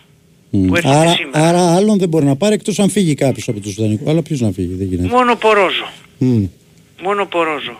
Γι' αυτό και τον έχουμε εύκολο τον Πορόζο να φύγει. Ναι, αλλά δεν γιατί βγαίνουν τα στόπερ όπως είπες στη λίστα, Κωστά. Από την άλλη είναι αυτό, αλλά επειδή ακριβώς ο Πορόζο και απελευθερώνει θέση ξένου και απελευθερώνει θέση δανεικού, Ναι. ε, ναι. είναι ο πιο πιθανός να φύγει. Από την άλλη, επαναλαμβάνω, έχουμε αυτό το θέμα στην Ευρώπη που βέβαια κτύπα ξύλο η Ευρώπη μπορεί δυστυχώς να είναι μόνο δύο παιχνίδια. ναι. Ε, όλα πρέπει να τα συνυπολογίζεις. Δεν παίζει ο Ολυμπιακός με καμία ομάδα της πλάκας να πεις ότι ντε και καλά ε, ξέρω εγώ θα την περάσει την Φερετσβάρος. Είναι μια πολύ αξιοπρεπής, δυνατή ομάδα με προπονητή τον, ε, τους- πώς το λένε, τον ε, Στάνκοβιτς. Μμ. Ενισχύεται σοβαρή ομάδα που βλέπεις ήδη έχει ενισχυθεί με τρεις παίχτες, ήδη, ήδη έχει τους τρεις παίχτες που θα τους βάλει στη λίστα, εδώ και μέρες τους έχει, δηλαδή έχει τώρα. Α, δεν, είναι, δεν είναι εύκολος αντίπαλος, δηλαδή δεν είναι να δίνεις ούτε 51% στον Ολυμπιακό και 49% στην, ε, στη Φερετσβάρος. Σε τι κατάσταση είναι Φερεσβάζο, αυτό δεν το έχω δει. Ε, τώρα έχει διακοπή εκεί. Α, α, α. α ναι, κάνουν προετοιμασία για τον... Ε, ναι. Μάλιστα, ναι, ναι, ναι. ναι, ναι, έχουν διακοπή όπως όλες αυτές στην κεντρική Ευρώπη Μμ. έχουν διακοπή. Μάλιστα. Οπότε κάπως έτσι είμαστε στο αγωνιστικό κομμάτι ε, σίγουρα θα έχει μεγάλο ενδιαφέρον να δούμε και πόσο θα δούμε τέλος πάντων τους ε, Πορτογάλους που ήρθανε, ε, τους τελευταίους εννοώ, τον ε, Όρτα και τον ε, πώς το λένε, και τον Τσικίνιο πιστεύω θα πάρουν χρόνο, άλλος περισσότερο, άλλος λιγότερο. Θα δούμε και για τον Κάρμα ακόμα, αν και νομίζω δύσκολο γιατί έρχεται απόψε, δεν θα κάνει ιατρικά, άρα θα κάνει αύριο το πρωί, αύριο το πρωί η ομάδα θα έχει προπόνηση. Δεν νομίζω μόνο με προπόνηση το Σάββατο να το βάλει να παίξει, δεν ξέρω. Δύσκολο μου φαίνεται, εκτός αν το βάλει απλά λίγο, αν όλα πάνε καλά για να πάρει λίγο μυρωδιά που λέμε. Αλλά είναι ένα παιχνίδι που για τον Ολυμπιακό θα είναι σημαντικό να καταφέρει να φτάσει τις τρεις νίκες γιατί οκ δεν είναι τίποτα σπουδαίο μπορεί κάποιος να πει αλλά απ' την άλλη έτσι με αυτά που έχουμε δει φέτος με τα σκαμπανεβάσματα που έχει ο Ολυμπιακός όλα τα ματς έχουν τη σημασία τους παίζει και ΠΑΟΚ Παναθηναϊκός για να εκμεταλλευτεί αυτό το αποτέλεσμα πρέπει ο ίδιος να, να κερδίσει ε, μην ξεχνάμε ότι μετά έπεται και το Παναθηναϊκός Ολυμπιακός. Παναθηναϊκός Ολυμπιακός πολύ σωστά. Δεν θα παίξουν σε αυτό το παιχνίδι ο Ροντινέη και ο Αλεξανδρόπουλος ε, για να εκτίσουν... Με τα Γιάννα λες, ε; Ναι, με τον Παζιάννη να, να εκτίσουν την ποινή τους. Ε, Πάνω σε αυτό Κώστα ρωτάει και ένας αν, αν θα πάρει και ο Μασούρας ανάσα με τη, στο επόμενο μάτς. Ε, και για ο δεκάδα λέμε. Μασούρας είναι, είναι βιονικός. Έχει παίξει, είναι ο μοναδικός μαζί με τον Ροντινέη που έπαιξαν και τα 6 παιχνίδια σε 18 μέρες. Και παιχνίδια δύο με τον Παναθηναϊκό, ένα με την ΑΕΚ, ένα με τον Άρη στο Χαριλάου, άλλα δύο εκτός έδρας. Ε. Δεν ήταν να πεις Σκυλιά. ότι έπαιζες ε, ναι, ο Μασούρας ειδικά που έχει και πολύ τρέξιμο μπροστά γιατί είναι και τέτοιος και ο ρόλος του κλπ. Και τρέξιμο, έχει και σκοράρει, Ναι. όλα τα κάνει Μασούρας. Θα μπορούσε να πάρει ανάσα είναι αλήθεια ο Μασούρας. Από την άλλη εί- είχε τώρα ο Ολυμπιακός για πρώτη φορά μια εβδομάδα όπου οι παίχτες έτσι γεμίζουν λίγο τις μπαταρίες τους. Γιατί Είναι είχαν συνεχόμενα μάτς. Ναι, σωστό. Μπράβο, είναι σημαντικό γιατί και η άλλη εβδομάδα επίσης θα είναι για τον Ολυμπιακό άδεια ε, στα μέσα ε, και μετά τον Παναθηναϊκό είναι μια ευκαιρία για τον, Ολυ- για τον προπονητή πραγματικά να δουλέψει τρεις εβδομάδες ε, κενές ε, ενώ μεσοβδόμαδα ε, από Τετάρτες Πέμπτες ε, είναι πολύ δύσκολο να βρεθεί ο- για τον Ολυμπιακό όπως και για όλες τις υπόλοιπες ομάδες πλέον τις μεγάλες οπότε είναι σημαντικό να, την εκμεταλλευτεί, να εκμεταλλευτεί αυτό το διάστημα να γίνουν ε, να πάρουν ανάσεις παίκτες που παίζουν πολύ να μ, γίνει αποκατάσταση παικτών που έχουν τραυματισμούς. Ο Ρίτσαρτς, ο Ελαραμπή για παράδειγμα να εγκληματιστούν οι νέοι γιατί άμα δεν γίνει τώρα μα περιμένεις να γίνει μετά που θα παίζεις Κυριακή με τον Όφη, Πέμπτη με Φερετσβάρος, Κυριακή ΠΑΟΚ, Πέμπτη Φερετσβάρος, Κυριακή ε, ποιος παίζει ξέρω εγώ, το Βόλο ποιο παίζει, δεν έχει νόημα εκεί. Εκεί πρέπει να είσαι έτοιμος πλέον όταν φτάσει εκεί ο Ολυμπιακός σε 15 μέρες πρέπει να είναι έτοιμος να μπορέσει να ανταποκριθεί. Άρα ό,τι είναι να γίνει η δουλειά πρέπει να γίνει τώρα. Αυτό λέει η ποδοσφαιρική λογική και ας ελπίσουμε να ακολουθηθεί. Έτσι δεν είναι. Ενδεκάδα είναι λίγο δύσκολο να πούμε γιατί δεν έχει δείξει ακόμα τίποτα ο προπονητής αλλά φανταζόμαστε επαναλαμβάνω ότι ε, οι δύο παίχτες αυτοί ε, τουλάχιστον πιστεύω όρτα μπορεί να παίξει γιατί ήταν και πιο έτσι έτοιμος υπό την έννοια ότι έπαιζε κανονικά μέχρι την περασμένη εβδομάδα έπαιζε κανονικά στην Πράγκα όρτα και αν δεν ήταν βασικός ας πούμε μπαινε πρώτη αλλαγή, δεύτερη κλπ. Ε, θέση του Ροντινέη λογικά θα πάρει ο Κίνη Εντάξει υπάρχει και ο Βρουσάη αλλά βλέπουμε ότι έχει μια εμπιστοσύνη στον Κίνη ο προπονητής. Ε, θέση του Αλεξανδρόπουλου λογικά θα πάρει ο Φορτούνης. Δεν έπαιξε ο Φου- Φορτούνης βασικός στο Χαριλάου. Πάρει ο Φορτούνης. Δεν βλέπουμε θεαματικές αλλαγές. Δηλαδή με εξαίρεση αυτούς τους δύο που θα λείπουν και τους ε, Πορτογάλους δεν βλέπουμε κάτι νομίζω θεαματικό Τώρα που, από εβδομάδα Κώστα που θα μπουν και όλες οι μεταγραφές ας πούμε θα ολοκληρωθούν μετά θα είναι το δύσκολο έργο. Για τον προπονητή. ναι, για τον προπονητή λέω. Εντάξει, έχει, έχει και δύο ευρωπαϊκά βέβαια. Να ξαναφτιάξει Που την μπορεί ομάδα από την αρχή. Όχι, δεν λέω που μόνο μπορεί να για... κάνει rotation. Δεν λέω μόνο για το χρόνο. Είναι ότι πρέπει να ξαναφτιάξει μια ομάδα από την αρχή. Ρε. Ναι. Γιατί αυτοί οι παίκτες που ήρθαν, Κώστα οι πιο πολλοί είναι παίκτες κορμού. Δεν, δεν είναι, θεωρητικά. Κανονικά ναι. Έτσι είναι. Ναι, αυτοί που έρχονται όλοι υπολογίζονται για την ενδεκάδα με εξαίρεση τον μικρό, το αγκλάκι, Μμμ. που εντάξει είναι 20 χρονών, που, θε, που βέβαια Το έχει κάνει, παίζεις, ναι, εντάξει, σαν είναι μια επένδυση. επένδυση το παίρνεις αυτό. ναι, δεν το έχει κάνει παίρνεις. βέβαια μια πολύ καλή σεζόν πρέπει να πω και μάλιστα είναι, ε, είχε κάνει προσφορά η Λούτον, ομάδα Premier League, ε. ε, που όμως για κάποιους λόγους δικούς του το παιδί δεν ήθελε. Εικάζουν στην Αγγλία ότι η απόφαση του να στον Ολυμπιακό έχει να κάνει και με Νότιχαμ κλπ. Αλλά τέλος πάντων σας λέω τι γράφεται. Αλλά πραγματικά για τον Ολυμπιακό θα είναι θα έχουμε μία εβδομάδα ακόμα αγωνίας ε, γιατί στις 31 τελειώνουν οι μεταγραφές και στις 2 πρέπει να δηλωθεί η λίστα, δηλαδή την άλλη Παρασκευή και νομίζω ότι πραγματικά ε, ο μεγάλος πονοκέφαλος του προπονητή δεν θα είναι οι μεταγραφές, θα είναι η λίστα, εκείνη, εκείνο το διήμερο δηλαδή, που θα πρέπει να φτιάξει τη λίστα γιατί ο Έρμος θα πρέπει να αφήσει έξω πάρα πολλούς παίχτες παιδιά. Και έτσι όπως τα λες με τη λίστα, γύρω στους 18-19 παίκτες θα έχει. Ή κάνω λάθος. Όχι, όχι. Άμα θα έχει 23 και πρέπει να κάνει τρεις αλλαγές και έχουν φύγει ήδη 5. Είχε 24, φεύγουν 3, μπαίνουν 3, 21. Ναι, αλλά ε, έχουν 21 φύγει. και 3, 24. Έχει φύγει ο Θα Ανδρούτσος. φύγουν, ο Ανδρούτσος τον, τον άφησα, ήταν 25 με τον Ανδρούτσο. Ναι, α, 24, ναι. ε, θα φύγουν και άλλοι παραπάνω από 3 δεν νομίζω να φύγουν. Μμ. Ε, ποτέ δεν ξέρεις, αλλά τέλος πάντων οι παίχτες θα είναι νομίζω γύρω στους 20 με 22. 20 με 22. Ναι, 20 με 22. Σίγουρα καλύτερα θα ήταν και παραπάνω, αλλά το πιο έτσι σίγουρα για τον ε, επώδυνο για τον προπονητή είναι ότι θα αναγκαστεί να αφήσει ε, πολλούς παίχτες. Δηλαδή άμα πάρει ο Ολυμπιακός 8 παίχτες ή 9 ας πούμε, αν πάρει 9 που λέμε θα πάρει 9 παίχτες, θα πρέπει να μπουν οι 3, άρα μένουν έξω 6. Βάλε και τον Μπιανκόν που είναι εν δυνάμει παίχτης, παίζει ας πούμε. 6 και ένας ο Μπιανκόν 7. Φαντάζεστε δεν είναι και τόσο ευχάριστο να έχεις 7 παίχτες εκτός λίστας. Θα μου πεις δύο παιχνίδια μπορεί να είναι. Ε, δεν ξέρεις, μπορεί να είναι και τέσσερα, μπορεί να είναι και έξι και όσα και να είναι. Ε, ξέρεις, ο, ο καθένας παίχτης που μένει έξω από Ευρώπη δεν είναι και ευτυχής. Ε, Ναι, εντάξει, εκεί θέλει διαχείριση. έτσι. Αυτό Ε, ισχύει, ακριβώς. διότι το έζησα και εγώ το, τώρα αυτό το τε- πεντάμινο που δεν ήταν ο Βέρμπιτς στη λίστα και έβγαλε μια πικρία και σε κάποιες δηλώσεις που έκανε. Ε, Στο φαντάσου πα- να είναι ναι. 7. Έχεις δίκιο. Φαντάσου να είναι 7 παίχτες. Που δεν, και αν δεν είναι 7 είμαι βέβαιος θα είναι 6. Δηλαδή τόσο, το, το λιγότερο που μπορώ να σκεφτώ είναι να είναι 6 παίχτες.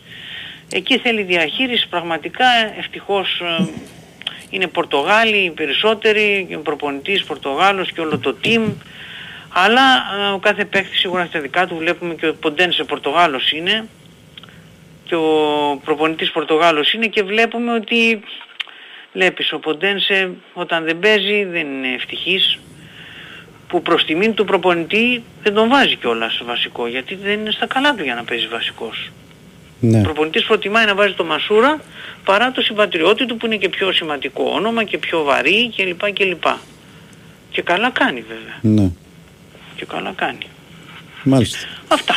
Ωραία. Κώστα, μας ευχαριστούμε για άλλη Κώστα, μια φορά. ευχαριστούμε πολύ. Να Και είσαι εγώ καλά. ευχαριστώ, να είστε καλά. Γεια χαρά. Λοιπόν, στα, στα συστήματα αλουμινίου πρέπει να ξέρεις το γιατί. Γιατί συστήματα αλουμινίου Ευρώπα λοιπόν, γιατί η Ευρώπα που ιδρύθηκε το 1974 και του χρόνου θα γιορτάσει μισό αιώνα ιστορίας, δεν σταματά ποτέ να εξελίσσεται και να πρωτοπορεί. Σήμερα η Ευρώπα διαθέτει την πιο σύγχρονη μονάδα παραγωγής στην Ελλάδα με έναξη λειτουργίας το 2023. Πιο σύγχρονο δεν γίνεται. Ανακαλύψτε περισσότερα γιατί η Ευρώπα στα 2.000 σημεία κατασκευαστών με το σήμα Ευρώπα σε όλη την Ελλάδα και στο europaprofil.com.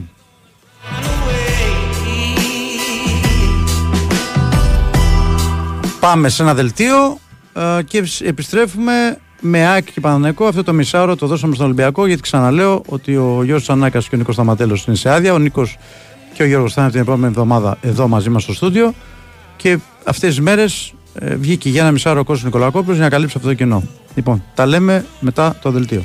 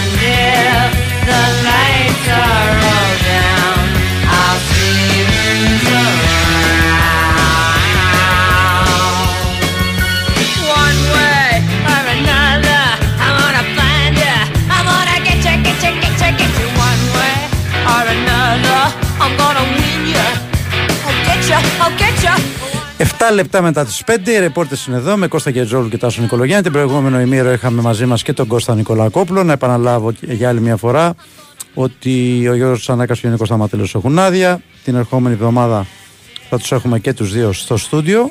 Ε, Τάσο έχει έρθει και το κλασικό μήνυμα. Ναι. Πείτε την αλήθεια ψευταράδες. Ο Φορτούνης και ο, ο, ο, Μην τα κρύβετε, ο δεν μπορούμε Μπρινιόλης άλλο. στην ΑΕΚ και ο Φορτούνης στο Παναθηναϊκό. μην τα κρύβετε, δεν μπορούμε άλλο. Αφού δεν μπορείτε, ρε Για να παιδιά, τι δούμε. να κάνουμε. Λοιπόν, ε, ε, σειρά σου, ε. Ναι. Έχεις μείνει πίσω γιατί βγήκε ο Κώστας και λοιπά. Οπότε παίρνεις το λόγο εσύ.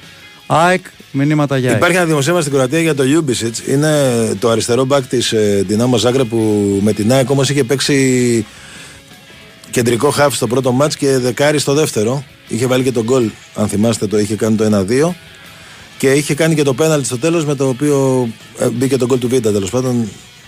Ε, κοιτάξτε, μα, ε, ο παίκτης αυτός το καλοκαίρι που εί- είχε γίνει μια ερώτηση και τότε υπήρχε πρόταση ε, 7 εκατομμυρίων στη Δυνάμω, δεν τον είχε δώσει. Σίγουρα για μένα ένας παίκτης που θα μπορούσε να κάνει στην ΑΕΚ, αλλά και από την ΑΕΚ λέγεται ότι δεν υπάρχει κάτι. Δεν ξέρω τώρα που έχει φτάσει η τιμή του, αυτά που θα πάει, υπάρχουν και προτάσεις από Ιταλία. Νομίζω ότι είναι, είναι πολύ δύσκολο να, να γίνει μια, μια τέτοια μεταγραφή. Ε, κάποιοι φίλοι στέλνουν με την ευκαιρία, επειδή ήταν το θέμα Λιούμπισετ, στέλνουν και για τον Λιβάκοβιτς. Ο Λιβάκοβιτς έχει πάει στη Φενέρ με 7 εκατομμύρια ευρώ. Τον έχει αγοράσει η Φενέρ Μπαξέ. Τώρα τον αγόρασε, μετά τα μάτια με την ΑΕΚ για την ακρίβεια έφυγε τον Αύγουστο. Ε, είναι ο βασικός τερματοφύλακα. Απορώ πώς υπάρχει τέτοιο, τέτοιο θέμα δηλαδή. Ε, Ούτε, ούτε υπάρχει ούτε πρόκειται να υπάρξει και ούτε νομίζω ότι αργεί πολύ ο καιρός που θα δώσει η ελληνική ομάδα 7 εκατομμύρια για, για να πάρει τερματοφύλακα. Ε, λέει ένας φίλος ότι με αυτά που είπε ο Αλμέιδα φάνηκε ότι δεν γίνεται μεταγραφές επειδή δεν βρίσκουν παίχτες. Αν, ε, αν ε, μπορούσε να πάρει Γιανούλη και Μπάλτοκ τώρα, ε, θα τους έπαιρνε με κλειστά μάτια. Καταρχάς να πω ότι για τον Μπάλτοκ μην παίρνεις και όρκο γιατί είναι ένας παίκτης που έχει ασχοληθεί η ΑΕΚ, αλλά ε, το, τε- το τελευταίο καιρό δεν ακούγεται και πάρα πολύ. Δεν, δεν συζητιέται μάλλον πάρα πολύ. Όχι δεν ακούγεται, δεν συζητιέται πάρα πολύ μέσα στην ΑΕΚ. Οπότε μπορεί να είναι άλλο. Για τον Γιαννούλη έχουμε πει. Ε, ο, ο Αλμέιδα ήταν ξεκάθαρος χθες αυτό που είπε. Και είπε ότι και μέχρι 31 και με αυτό απαντώ και σε κάποια ερώτηση αν θα γίνει κάποια μεταγραφή, είπε και μέχρι 31 Δεκεμβρίου, αν μπορέσει να πάρει ένα παίχτη που θα τον έπαιρνε το καλοκαίρι, αν μπορεί να τον πάρει από τώρα, ευχαρίστως θα τον πάρει. Το είπε ο ίδιος και, και παρότι είπε ότι κάποιος πρέπει να φύγει για να έρθει άλλος, ε, του ζήτησε ας πούμε, και το διευκρίνησε ότι αν είναι ένας παίχτης που μπορεί να είναι στον κορμό της ομάδας για τα επόμενα χρόνια, σίγουρα δεν θα χάσει την ευκαιρία να τον πάρει από τώρα και ας έχει και ένα παίχτη, και ας έχει και ένα παίχτη παραπάνω. Επίσης έχει αφήσει ανοιχτό χθες το να φύγει και κάποιος παίχτης. Δεν ξέρω αν. ε, Ο Αλμέιδα. Ναι, δεν ξέρω αν θα γίνει. Πάει κάτι κάπου το τέτοιο. μυαλό σου. Όχι, δεν πάει. Θα πήγαινε, ας πούμε, αν η Άκη έπαιρνε δεξί μπακ, μήπως έφευγε ο Σιντιμπέ να πάει κάπου. Αλλά δεν, ε, δεν ξέρω τι εννοεί, ειλικρινά δεν ξέρω. Οπότε ε, θα δούμε. Τώρα έχει έξι μέρες ακόμη. Ε, αν, θα, αν θα γίνει κάτι εκεί. Ε, να μιλήσουμε για την αξία του Τσούμπερ γιατί είναι ποιοτικός και εργατικός παίκτης και δεν το αναγνωρίζουμε από τους καλύτερους στην Ελλάδα, αν όχι ο καλύτερος. Εντάξει, ε, από τους καλύτερους πιστεύω ότι είναι. Τώρα το καλύτερος είναι πολύ υποκειμενικό να το πούμε. Ε, και νομίζω ότι αρχίζει και αναγνωρίζεται. Παρότι είχε, είχε φάει και αυτός μια αμφισβήτηση όπως πάρα πολλοί καλοί παίχτες. Ε, θεωρώ ότι είναι από την αρχή που είχε έρθει, δηλαδή ήταν εντυπωσιακό ότι ένας τέτοιος παίχτης ήρθε στη, στην ΑΕΚ. Και νομίζω ότι μέσα στην, πορεία, μέσα στην πορεία του χρόνου και δικαίωσε τη μεταγραφή του εννοείται και, και έχει προσφέρει και πάρα πολλά. Και πέρυσι, ε, μετά το Γενάρη που επέστρεψε από την εγχείρηση που έκανε και στα play-off ήταν καθοριστικός. Όχι απλά πρόσφερε, ήταν καθοριστικός για το πρωτάθλημα. Ε, αν θα πρέπει η ΑΕΚ να προχωρήσει σιγά σιγά σε ανανέωση, αρκετά παίχτε ηλικιακά αρχίζουν και μεγαλώνουν. Φίλε μου, το είπε και ο Αλμέιδα χθες αυτό, ότι στη- στην πορεία του χρόνου ο στόχος του είναι να, να έρθουν παίχτε στην ΑΕΚ ε, μικρότερης ηλικία, μεγάλης αξίας και με, και με προπτική για 3-4 χρόνια. Αυτός είναι ο στόχος του Αλμέιδα, αυτό είναι το, το όραμά του για την ΑΕΚ. Ε, απ' τη μία να βγάλει παίχτε της ομάδας. Μίλησε πολύ ωραία για την ΑΕΚ Β. Είπε ότι είναι σε συνεργασία με την ΑΕΚ Β. Ότι προπονείται και παίζει με τον ίδιο. Προσπαθεί μάλλον να παίξει με τον ίδιο τρόπο που παίζει η πρώτη ομάδα. Και όντως το βλέπουμε αυτό όσο περνάει ο καιρός. Ε, και υπάρχουν τρει-τέσσερι παίχτες. Ανέφερε τον Μπίλιο, τον Ραντόνια, τον Ζήνη και, και κάποια άλλα παιδιά που είναι στην ΑΕΚ Β, όπως ο Ρόξον, ο Χρυσόπουλος, που είναι σε, προπονούνται και με την πρώτη ομάδα, ο Λαμαράνα. Και ε, ο στόχος του είναι στην πορεία, όσο μπορεί, να βάλει τέτοια παιδιά μέσα στη, στην ομάδα. Αν τα πέναλ του Ιωαννίδη, με ρωτάει ένας φίλος, από τη στιγμή που πήγε στο βαρ, όπως το είδα, είναι πάνω στη γραμμή, πιθανό να Όχι, είναι πέναλτι. λένε αν είναι αγωνιά. Η αγωνιά Ναι. είναι ξεκάθαρη.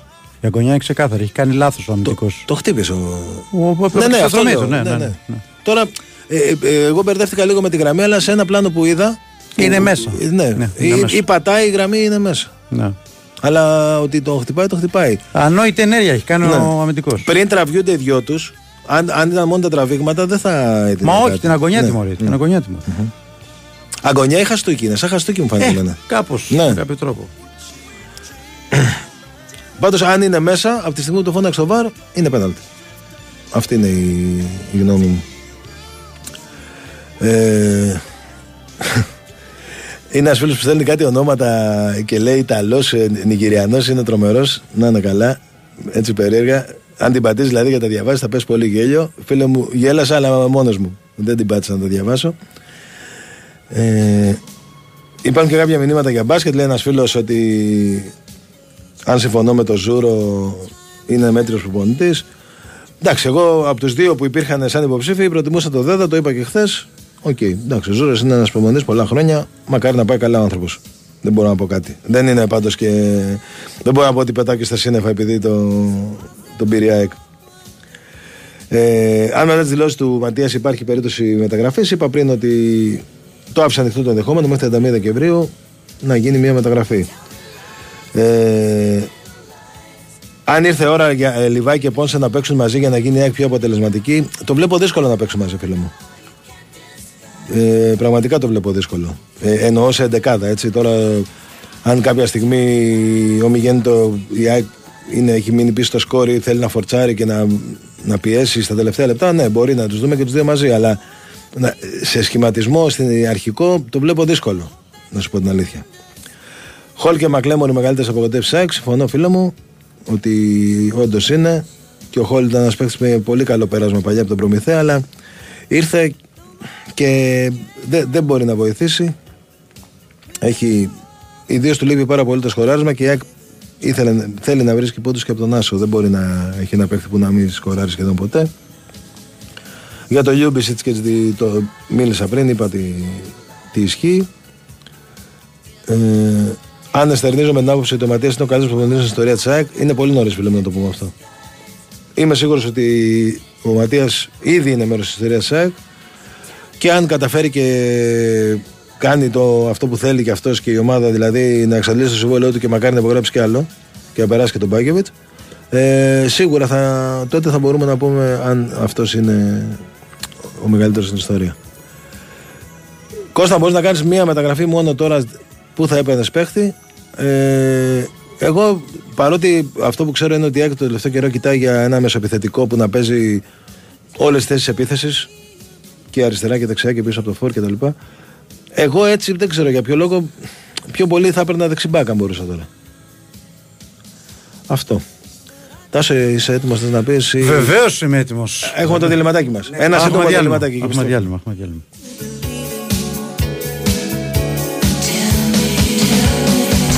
Καλώς ήρθατε! Καλώ σας βρήκαμε. Α, τι ωραίο σπίτι. Σαν παλάτι είναι. Α, τι ωραία πατώματα. Σαν μαόνι είναι. Τι ωραίες κουρτίνες. Σαν μεταξωτές είναι. Ω, και τι ωραία κουφώματα. Σαν... Όχι σαν... Ευρώπα είναι. Σαν Ευρώπα δεν υπάρχουν. Τα Ευρώπα είναι μοναδικά. Συστήματα αλουμινίου Ευρώπα. 50 χρόνια ποιότητας και πρωτοπορίας. Ευρώπα. Μια για πάντα. Η Winsport FM 94,6. Κυρίες και κύριοι, απόψε κοντά μας ο μεγάλος μάγος Ρίγας Βον Μπαλέ. Ο μάγος συγκεντρώνεται και... Όχι! δεν είναι λαγός, είναι μετρητά. Και τι, μηχανή και αυτοκίνητο, μα πού βρισκόμαστε, στο καζίνο Λουτρακίου. Το Γενάρη, πλούσιες κληρώσεις χαρίζουν έως 245.000 ευρώ μετρητά κάθε εβδομάδα, μηχανές Yamaha και ένα αυτοκίνητο Citroën. Και όλα αυτά στο καζίνο Λουτρακίου, με δωρεάν λαχνούς και ποτά σε κάθε επίσκεψη. Αρμόδιος ρυθμιστής ΕΕΠ. Είσοδος επιτρέπεται σε άτομα άνω των 21 ετών. Παίξει υπεύθυνα. Φάσοπλαστ. 50 χρόνια στην παραγωγή πλαστικών σωλήνων υψηλών στάνταρτς και διεθνών προδιαγραφών. Ίδρευσης, άρδευσης, θέρμανσης, ηχομονωτικής αποχέτευσης, πολυπροπυλενίου και PVC. Φάσοπλαστ. 50 χρόνια εγγύησης σιγουριάς. Τέτοιος παίχτης βγαίνει μια φορά στα 100 χρόνια. Αυτός είναι ο Cowboy 79. Νούμερο 1 στην κατάταξη. Μύθος για το πάμε στοίχημα. Ο καλύτερος tipster αυτή τη στιγμή. Τον εμπιστεύομαι με κλειστά μάτια. Ό,τι δελτίο παίζει, το αντιγράφω. Φοβερό! Μόλις τον προσπέρασα! Ο Cowboy 79 είναι στο νούμερο 2. Νούμερο 1, τώρα είμαι εγώ. Ο Jimmy's King 90. Τώρα, με το Πάμε Στοίχημα Tipsters, παίζει την κοινότητα των κορυφαίων και δείχνεις τι παίκτης είσαι. Μπαίνεις στο Pub Store App, παίρνεις tips από τους καλύτερους, ανεβάζεις τα στοιχήματά σου, ανεβαίνεις στην κατάταξη και διεκδικείς πλούσια δώρα. Πάμε Στοίχημα Tipsters στα καταστήματα ΟΠΑΠ. Εδώ παίζουμε μαζί για την κορυφή. ΟΠΑΠ. Ζήσε το παιχνίδι. Ρυθμιστή σε ΕΠ. Ισχύει σε άτομα άνω των 18 ετών. Παίξε υπεύθυνα. Η Winsport FM 94,6.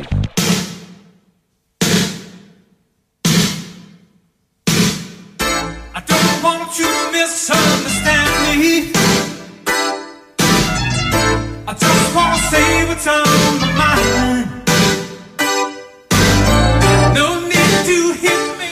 Στα συστήματα αλουμινίου πρέπει να ξέρεις το γιατί. Για παράδειγμα, όσον αφορά στα στάνταρ παραγωγής, θα εμπιστευτούμε κάποιον που κάνει έλεγχο στο αλουμίνιο δειγματοληπτικά; Όχι.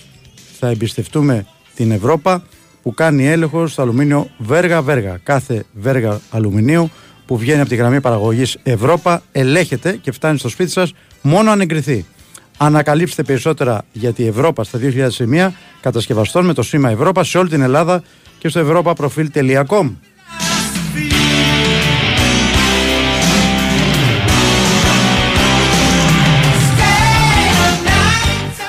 Τάσο, ένα δευτερόλεπτο πριν. πεις Βεβαίως, βεβαίως, Τα βεβαίως, μηνύματα. βεβαίως. Ε, έχουμε τα, αυτά που σας είπατε νωρίτερα από την προπόνηση ΣΑΕΚ. Ουδής επέστρεψε σήμερα. Άρα ε, δυσκολεύουν πολύ τα πράγματα για όλους και για τον Σιντιμπέ και για τον ε, Λιβάη και για τον Καλανόπουλο. Και επίσης ο Αθανασιάδης που χθες είχε κάποιες ενοχλήσεις στην προπόνηση μένει έξω. Οπότε πιθανόν την Κυριακή στον πάγκο να είναι ο Γκίνης ή ο Θεοχάρης, ένας από τους δύο. Ωραία. Αυτά. Οπότε Πάμε. Λοιπόν, πάμε να δούμε τα μηνύματα που έχετε στείλει. ε, κοινή ερώτηση. Ναι.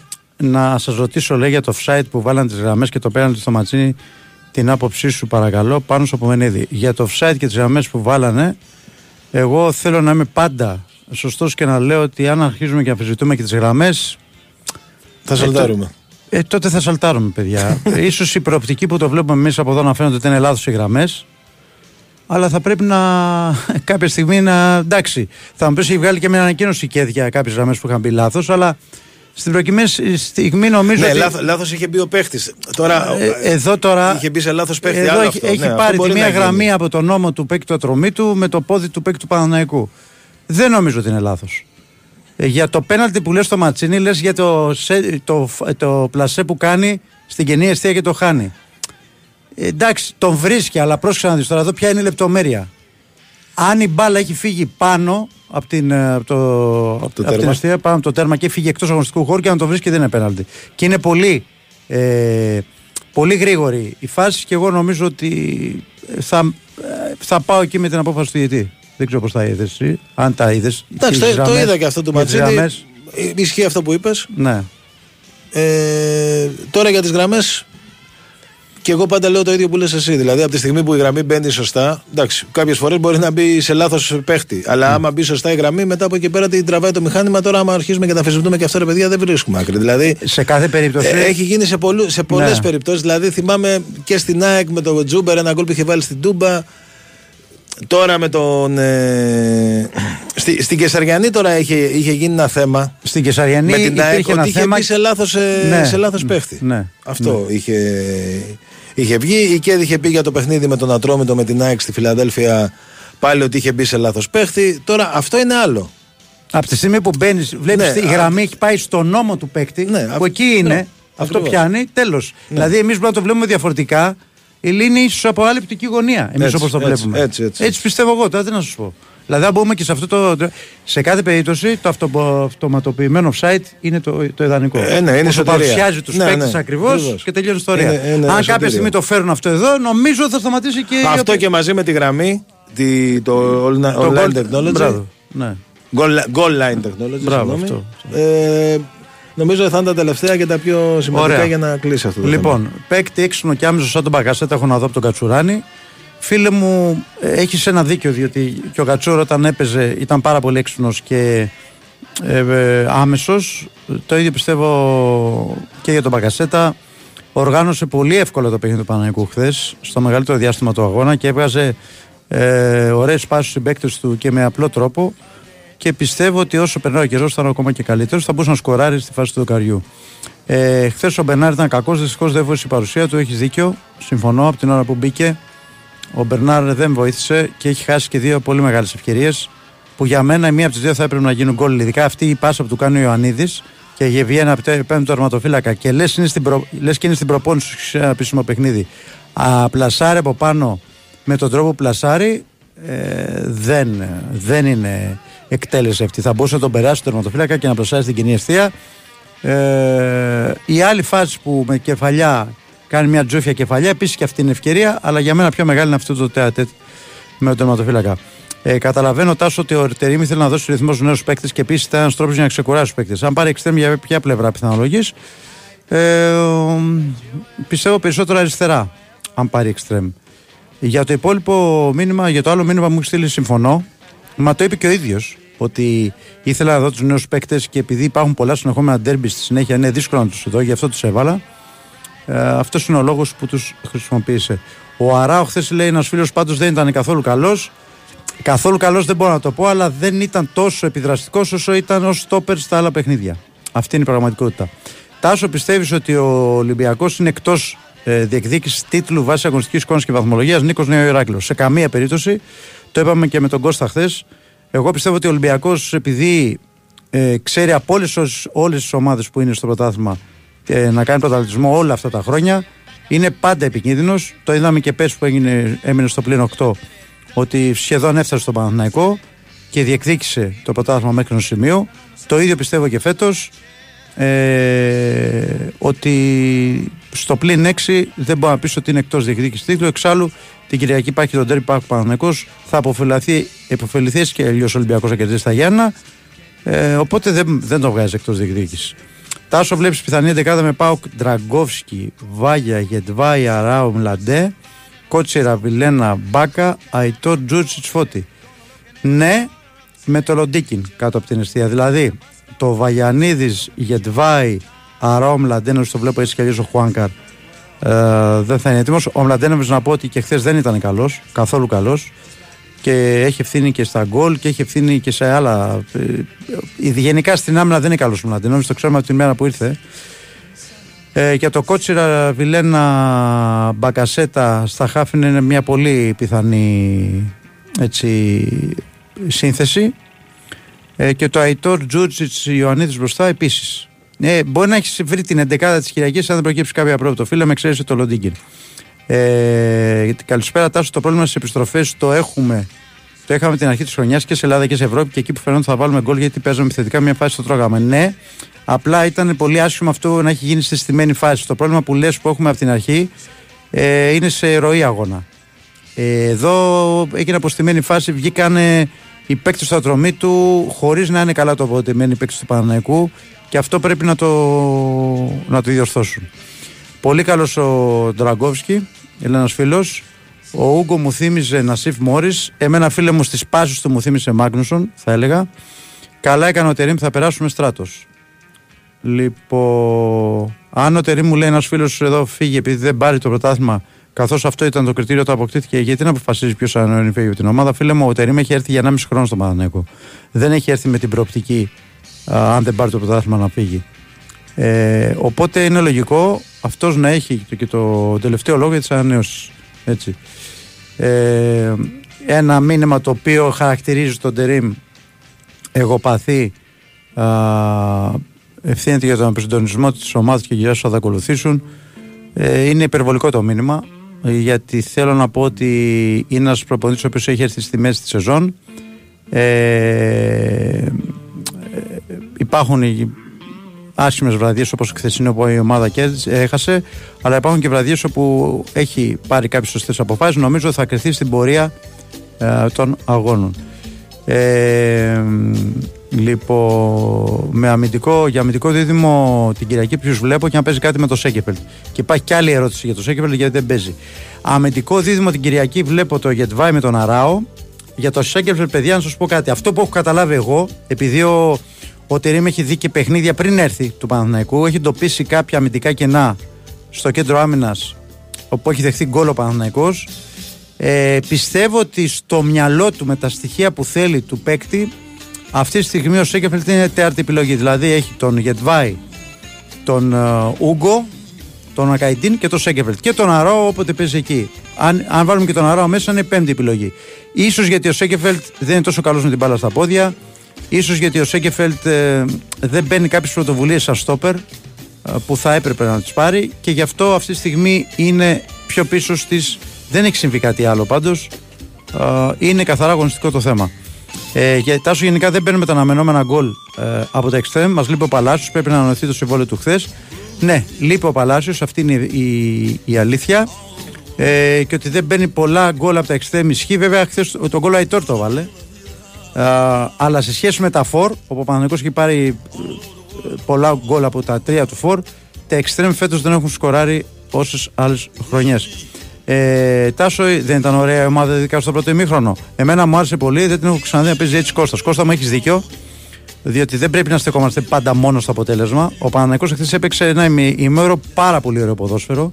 Πραγματικά και το παιχνίδι του το ομόρφωνε πολύ και ο Μπακασέτα, αλλά και χωρίς φόρ που έπαιξε, ε, άλλαζε η μπάλα πόδια με μεγάλη ευκολία. Ε, μπορώ να πω και στο δεύτερο ημίχρονο υπήρχε αυτή έτσι, η εικόνα. Ε, σε αυτό το κομμάτι έχεις δίκιο. Εμένα δεν μου άρεσε η αμυντική λειτουργία της ομάδας και η τοποθέτηση των παικτών σε κάποιες συγκεκριμένες στιγμές. Αλλά και πάλι πιστεύω ότι σε αυτό φιλόταν πολύ και στο γεγονός ότι οι τρεις της άμυνας είναι τελείως καινούργιοι. Ε, λοιπόν, αιμονικός ο Γιωβάνος αλλά και ο Τερήμ παραγκώνησε Σέγκη και έβαλε δύο στόπερ που κουτουλάνε μεταξύ τους. Καταρχάς για το αιμονικός ο Γιωβάνος, να σου πω ότι δεν υπάρχει κανένας προπονητής που να μην, να μην έχει αιμονέ. Όλοι οι προπονητές έχουν αιμονέ. Το θέμα είναι αιμονική σε υπερβολικό βαθμό. Οπότε αυτό για μένα με τον Γιωβάνοβιτς δεν συνέβαινε. Για το ότι ο Τερήμ ε, παραγκώνησε το Σέκεφελτ, ε, παιδιά, ο Σέκεφελτ δεν έχει κάνει και μια χρονιά που έχει σκίσει, για να τα λέμε και όλα έτσι. Και με το Σέκεφελτ και το Γετβάη, αν θυμάστε, υπήρχαν προβλήματα αμυντικά. Και εσείς οι ίδιοι μου λέγατε ότι ο Γετβάη είναι διαφορετικός παίκτης όταν παίζει ο Ράο δίπλα του και διαφορετικός ο Σέκεφελτ. Άλλο αυτό και άλλο να πει ότι δεν τον έχει στον πάγκο. Το ότι έβαλε δύο στόπερ που κουτουλάγανε μεταξύ τους, εχθές μπορεί να φάνηκε αυτό σε μια-δύο φάσεις. Επαναλαμβάνω όμως ότι είναι νέοι και εγώ τους ε, δίνω δικαιολογία στο κομμάτι αυτό γιατί δεν υπάρχει χημία ε, μεταξύ τους. Αυτά. Πάμε σε ένα πολιτικό δελτίο ειδήσεων και επιστρέφουμε με τα επόμενα μηνύματα.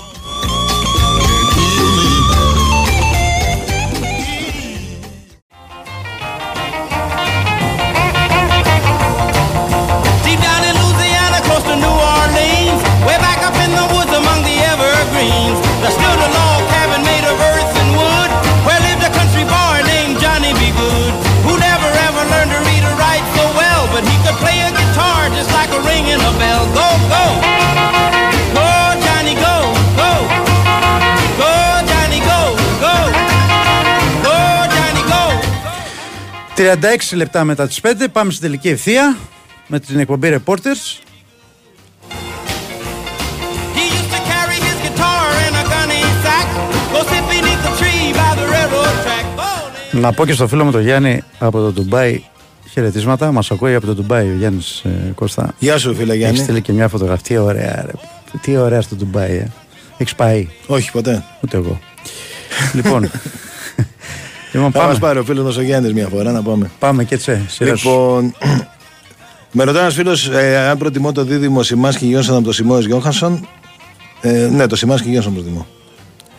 Ε, νομίζω είναι καλύτεροι οι παίχτες. Και οι δύο. Και ο Γιόνσον από τον Γιώχασον και ο Σιμάσκι από το Σιμόε. Ε, αν, ο, αν ο Ματίας είναι άδικος με το Μίτογλου, δεν το πιστεύω ότι είναι άδικος, όχι. Ε, ο Μίτογλου παίζει, είναι μπροστά το Βίντα. Πράγματι όποτε έχει χρησιμοποιηθεί έχει πάει πάρα πολύ καλά. Αλλά η βασική είναι ο Βίντα και ο Μουκουντή και είναι πολύ καλή. Ε, αριστερός στο είναι ο Κάλενς, άρα αυτός παίζει στη θέση του Μουκουντή.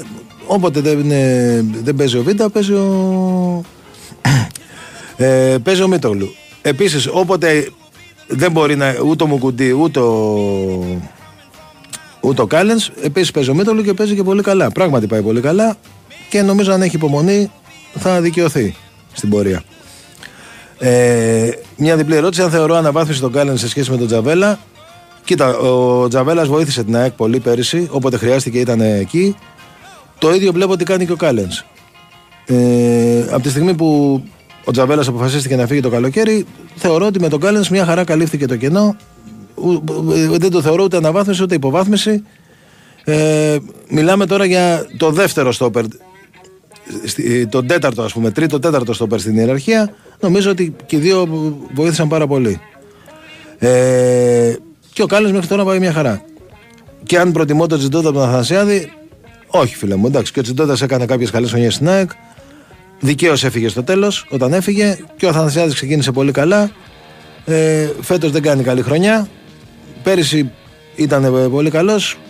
Νομίζω ότι το, αν με ρώταγε, ας πούμε, πέρυσι το καλοκαίρι, θα σου έλεγα σίγουρα πρόπερ το καλοκαίρι, θα σου έλεγα ότι σωστά έγινε αυτή η αλλαγή. Και ήρθε ο Θανασιάδης και έφυγε ο Τσιντότα πέρυσι το καλοκαίρι. Αν θα έχει είσοδο το μουσείο, το μουσείο ήδη λειτουργεί το, το μικρασιατικό και έχει είσοδο και φαντάζομαι και το άλλο. Δεν υπάρχει κάποιο μουσείο που να μην έχει είσοδο, μόνο σε ειδικές, για κάποιες ειδικές κατηγορίες. Έτσι λειτουργεί και αυτό. Νομίζω είναι 10 ευρώ είσοδο, αν δεν κάνω λάθος. Αν ο Πέλιο μπορεί να εξελιχθεί όπως ο Ρώτα, πιστεύω ναι, ότι μπορεί να εξελιχθεί ε, και, να, και να έχει πολύ συμμετοχή στην ΑΕΚ από εδώ και πέρα. Ε, με ρωτάει ένας φίλος μου, έχει στείλει και αρκετά ονόματα ποιος είναι ο MVP. Είναι πολύ νωρίς να πούμε για MVP, φίλε μου. Δεν μπορώ να ξεχωρίσω κάποιον. Ε, να περάσει ο καιρός και, θα... και θα το πούμε. Ένας φίλος που είδε προφανώς χθες το Ιωαννίδη μου λέει μόνο γκάτσι πέναλ στο 96 Αλαπανέκα. Καλά, Εντάξει, στο Αλαπανέκα είναι να το βάλεις. αυτό, δεν το ναι, είναι να το βάλεις. Φίλε μου, ο γκάτσι το βάλε. Κοίτα, αυτό, αυτό, έχει σημασία. αυτό το χτύπημα πέναλτι έχει ρίσκο. Θυμάμαι και το Χατζηγιοβάνη σε ένα μάτσο με τη Λάση έκανε το ίδιο και είχε, είχε μπλοκάρει τον ματοφύλακας. Εάν πάει μέσα, λένε μάγκας αυτός που το εκτέλεσε. Αν δεν πάει μέσα, λένε το αντίθετο. Κοίτα, ρε, Έχει με, ρίσκο. μερικές... Συνήθως οι τερματοφύλακε πέφτουν προς Ναι. το τέλος του αγώνα. Διαλόγουν Έτσι, γωνία και έτσι. πέφτουν. Αλλά ο Τσιντότα έχει μακριά χέρια και. Ε, πιθανότατα- Εγώ επειδή ο Ιωαννίδης είναι, πολ- είναι και πολύ έξυπνος, Ναι. περίμενα ότι έχοντας δει το πέναλτι, γιατί και του Κατσίνοβιτς, παιδιά. Εντάξει, Εκεί πήγε; Μπράβο. Ναι. Ε, Παραλίγο να γύρισε πάλι και το πέρασε κοντά. Ναι, δηλαδή, ναι, ναι, ναι, ε, ναι, ναι. Γιατί οι περισσότεροι πέφτουν και το αφήνουν. Εκεί τε- Ναι, τελειώνει η φάση, ναι. μπαίνει μέσα. Αν πέσει ο τερματοφύλακας, δηλαδή το έφαγε του Χατζηγεβάνη, τότε αν θυμάμαι καλά δεν είχε πέσει ο τερματοφύλακας. Δεν είχε πέσει καθόλου. Ναι, ναι. Όχι, όχι. Ήρθε στην αγκαλιά του. Ε, εγώ δεν θα το παίρνα αυτό το ρίσκο. Για το συγκεκριμένο, δεν λέω ότι είναι ότι να μην ξαναχτυπήσει ποτέ πέναλτι τέτοιο ο Ιωαννίδης. Απλά αφού είδε με τον Κατσίνοβιτς ότι παρότι έπεσε πήγε να το, να το βγάλει ο Τσιντόντα, εγώ με το συγκεκριμένο τερματοφύλακα δεν θα το παίρνα τον, ε, το ρίσκο. Τι γίνεται με Καλανόπουλο, φίλε μου δεν ξέρω κάτι. Πραγματικά είναι πριν τον αγώνα με τον Άρη ξαφνικά βγήκε εκτός αποστολή και από τότε δεν- δεν υπάρχει. Όσοι βρίζουν τον Αλμέδα πρέπει να αποδίδουν φόρο στο δικαστήριο του ποδοσφαίρου, φίλοι και εχθροί. Εντάξει, φίλε μου, σωστός. Ε, κάποιοι εδώ που μου λένε γιατί είπα ότι είναι πέναλτι. Ρε παιδιά, είπα ότι από τη στιγμή που το φώναξε το βαρ. Ε, Όχι, δεν έχεις καταλάβει. Λένε ότι δεν έχει γίνει τίποτα, όχι για το αν είναι μέσα στην περιοχή, όχι. Λένε ότι δεν υπάρχει επαφή αυτοί που το λένε. Αυτό το πράγμα δεν προκύπτει. Εντάξει, εγώ το Τι να είδα. κάνουμε Παιδιά, τώρα; ότι Όπως υπήρχε επαφή και του Φαπιάνο με τον παίχτη του Ολυμπιακού και πάλι. Ακριβώς. Είπαμε ότι. Είναι πέναλτι. Είναι Τι να πέναλτι. κάνουμε; Αγωνιά είναι. Τι να πούμε, Α, δηλαδή. Α- άλλο από αυτό που βλέπουμε να λέμε. Και σε ό,τι αφορά με το βάρο, ας πούμε, που λέει ένας φίλος ότι με το Βίντα, αυτό είναι θέμα του βαρίστα. Όντως και εγώ συμφωνώ ότι μερικές φορές δηλαδή ε, στο βαρ πρέπει να παίρνουν πρωτοβουλίες και να φωνάζουν. Ε, έπρεπε να το φωνάξει το διαιτητή τότε, γιατί την ώρα που ένα στάριο Βίντα στο αγρίνιο τον τραβάει. Και άμα κρίνει αυτός ότι το τράβηγμα είναι μικρό ή δεν είναι, να μην το δώσει. Αλλά ο βαρίστας θα πρέπει να το φωνάξει στη συγκεκριμένη φάση. Άλλο αυτό και άλλο, το, άλλο αυτό που είπα για χθες. Ε, χρειαζόμαστε ένα Νάβα. Εντάξει, φίλε, ο Νάβα Ε, ε, ε, Όντως, μια, μια χρονιά ήταν ε, καλός, ήταν και έτσι Αργεντίνος με το Μαλί και αυτά, ήταν ένας ωραίος παίχτης. Όντως θέλει έκανε ξεροχτάρι. Τώρα δεν θα πω ότι θέλει σαν τον Νάβα γιατί δεν έκανε κάποια σπουδαία καριέρα μετά. Αλλά νομίζω ένα ξεροχτάρι επιπλέον θέλει ΑΕΚ. Ε, απλά επειδή έτσι όπως είναι τα πράγματα τώρα, ε, έχει σημάσει και Γιόνσον και σε πολλά μάτια αναγκάζεται ένας από τους δύο να είναι στον πάγκο που δεν είναι παίχτε για πάγκο. Και συνήθως είναι ο Γιόνσον στον πάγκο. Που ο, ο παίκτης που θα έρθει πρέπει να είναι συμπληρωματικός, όπως είναι ο Γαλανόπουλος. Δεν, δεν μπορεί αυτή τη στιγμή, αφού έχει και τους δύο, να πάρει πάλι ένα παίχτη σε αυτό το επίπεδο. Θα είναι too much. Και, και ιδίως αν το έκανε τώρα που η ΑΕΚ ουσιαστικά είναι μόνος στο πρωτάθλημα. Για το, χρόνο, για το καλοκαίρι το συζητάμε. Αν και πάλι εγώ πιστεύω ότι αν και οι δύο μείνουν, ο παίκτης που θα έρθει πρέπει να είναι ένας παίκτης με προοπτική. Το ιδανικό να πω για την ΑΕΚ δεν ξέρω αν θα μπορούσε να γίνει, αλλά το ιδανικό θα ήταν να της έβγαινε ο Λαμαράν, ας πούμε. Αυτό θα ήταν το ιδανικό. Να, να, να μπορεί να στηριχτεί πάνω του για όσα παιχνίδια χρειάζεται. Χρειαστεί δηλαδή, έχοντας αυτούς τους δύο πάντα έτσι και με τον Πινέδα να παίζει οχτάρι. Έτσι, να είμαι ξεκάθαρος. Ε, Έχουμε διάλειμμα. Μικρό, παιδιά. πάμε και στο μικρό. Just a perfect day. Η Winsport FM 94,6. Θέλω να βλέπω μπάσκετ ολοκλήρης της γης. Να βρω ποιος θα σουτάρει το επόμενο για τρεις. Νόβι Πετέλο, στους αγώνες μπάσκετ θέλω Νόβι Πετέλο Και στους αγώνες μπάσκετ, αυτό που θες από το παιχνίδι σου το έχεις στη Novibet. Με ακόμα περισσότερες αγορές διαθέσιμες στο Bet Builder και με πιο πλούσια και διαδραστική εμπειρία live streaming, εδώ παίζεις όπως εσύ θέλεις. Novibet. Το παιχνίδι όπως θα ήθελες να είναι. Ρυθμιστής ΕΕΠ. Συμμετοχή για άτομα άνω των 21 ετών. Παίξε υπεύθυνα. Η υπηρεσία live streaming προσφέρεται στους αγώνες της Ευρωλίγκας. Epic. Epic Epic! Όπως κι αν το πεις, ήρθαν Epic Deals στα καταστήματα Public Plus Home. Πρόλαβε ως το Σάββατο τηλεοράσεις και μεγάλες οικιακές συσκευές και κέρδισε 50% στη δεύτερη συσκευή. Μόνο στα καταστήματα Public Plus Home από 25 έως 27 πρώτου. Η Winsport FM 94,6.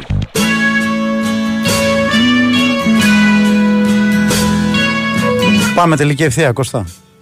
Λοιπόν, φύγαμε. Ε, Παναθηναϊκό λέμε τώρα; Ωραία, πούμε Παναθηναϊκό. Καταρχάς να ξεκινήσω από το θέμα του γηπέδου. Κάθε μέρα μου, έρχεται, μου έρχονται μηνύματα, πέστε κάτι για το γήπεδο. Πέστε κάτι για το γήπεδο. Να τα πω, εγώ τα έχω μάθει απ' έξω. Σήμερα μου Υπάρχει ήρθε ένα γραφειοκρατικό θέμα που πρέπει να το λύσει ο Δήμος. Με την αναθεώρηση της άδειας. Μπράβο, με την αναθεώρηση της άδειας. Κάθε μέρα λέω το ίδιο και κάθε μέρα μου έρχεται μήνυμα. Μα δεν λέτε τίποτα για το γήπεδο. Ένας φίλος λέει: Καλησπέρα Τάσο. Χθες έστειλα στο Βάιο τέσσερα μηνύματα και δεν, δεν είπε τίποτα. Ένας άλλος φίλος λέει: ε, πείτε μας τι γίνεται με το γήπεδο στο Βοτανικό. Είμαι οδηγός, περνάω κάθε μέρα το Βοτανικό εδώ και δύο μήνες δεν κουνιέται τίποτα. Φίλε μου, κάθε μέρα λέω το ίδιο. Το θέμα της αναθεώρηση της άδειας έχει κολλήσει. Πιστεύω ότι είναι γραφειοκρατικό. Δεν μπορώ να πω κάτι άλλο. Ε, βγάλτε το Δήμα επιτέλους στο Δήμα να μας πει για το γήπεδο στο Βοτανικό. Θα πείτε κάτι επιτέλους. Τον Παγκογιάννη το βγάζετε συχνά στην εκπομπή σας με το Βάιο, τώρα τίποτα σιγή. Να σου ενημερώσω τον Παγκογιάννη, εγώ όσο ήμουν στην εκπομπή με το Βάιο, δεν τον είχα βγάλει ούτε μία φορά. Αν μπερδεύεις την εκπομπή που κάναμε το Βάιο με άλλη εκπομπή είναι άλλο θέμα. Αλλά εγώ τον Παγκογιάννη δεν τον είχα βγάλει. Λοιπόν, στέλνετε κάθε μέρα για το γήπεδο, σας λέω κάθε μέρα το ίδιο και την επόμενη στέλνετε το ίδιο. Οκ. Αν είναι να μάθουμε κάτι καινούριο, θα το πούμε. Δεδομένα υπάρχει καθυστέρηση. Δεδομένα αυτά που έλεγε ο κύριος Άδωνις Γεωργιάδης έχουν γίνει λόγια του αέρα. Γιατί μας είχε πει το 24 και το 25 ο Παναγενικό θα μπει μέσα. Καλό είναι όταν οι πολιτικοί κάνουν δηλώσεις για το γήπεδο, όταν πέφτουν έξω, να βγαίνουν να μιλάνε στον κόσμο γιατί έπεσαν έξω και να μην αφήνουν άλλους να βγάζουν που λέμε το φίδι από την τρύπα. Καλό θα ήταν να ξέραμε από την κυβέρνηση και από, την, ε, από το Δήμο επώνυμα το τι γίνεται με το γήπεδο. Αυτό που ξέρω, αυτό σας λέω. Δεν μπορώ να σας πω κάτι άλλο. Κάθε μέρα μου στέλνετε την ίδια ερώτηση. Αν δεν έχω κάτι καινούριο, θα σας λέω αυτό. Έτσι. Ε, λοιπόν, ε, Τάσο, έχουμε τραυματισμούς. Νέο κότσου και μια τους να μεταγραφές στα μέσα της χρονιάς. Χρειάζεται χρόνος και χρόνος. Δεν υπάρχει δύσκολα πράγματα. Ναι, η αλήθεια είναι ότι οι τραυματισμοί έχουν στοιχήσει στην ομάδα. Σιγά σιγά επιστρέφουν οι παίκτες. Νέος coach, συμφωνώ απόλυτα ότι χρειάζεται απόλυτη, ε, χρειάζεται χρόνος για την προσαρμογή του, αλλά δεν υπάρχει και χρόνος. Και προς τιμή το ίδιος είπε ότι δεν θέλει χρόνο. Ο στόχος του είναι το πρωτάθλημα και για το πρωτάθλημα ήρθε. Ε, Ένας άλλος φίλος λέει ο Τάσο Μπερνάρ και ο Τζούτση έχουν ευθύνες στις κεφαλιές πιάσαν με την πλάτη μπροστά από το τέρμα. Ασχέτως αν είναι η φόρ ή όχι, ποια είναι η γνώμη σου. Ναι, θα σου πω. Ε, για τον Μπερνάρ για την κεφαλιά συμφωνώ. Νομίζω ε, σηκώθηκε σε λάθος χρόνο ο Μπερνάρ και δεν ήταν καλή επαφή του με, τη, ε, με την μπάλα. Ο Τζούρι, έτσι όπως σηκώνεται, είχα απέτηση να τη στείλει την μπάλα καλύτερα και όχι στην αγκαλιά του τερματοφύλακα. Γιατί είναι ωραία σέντρα και σηκώνεται μόνος του. Ε, πρέπει να, να σημαδέψει γωνία α, και όντως έχεις δίκιο παρότι δεν είναι φόρ, θα έπρεπε να έχει καλύτερο τελείωμα. Ε, Τάσο Μαξίμοβιτ πρέπει να έρθει από τώρα γιατί μόνο με αράο με δικό χάφι σεζόν δεν βγαίνει. Ο Πέρεθ είναι πολύ αργός και ο Ζέκα μεγάλος πλέον και ο Κότσια δεν νομίζω ότι είναι πάντα, καλ- να είναι πάντα καλός. Ε, κοίταξε, αυτή τη στιγμή αν δεν έρθει ο Μαξίμοβιτς, ο Αράο θα είναι το αμυντικό χάφι της ομάδας και ο Κότσια είναι εναλλακτική λύση.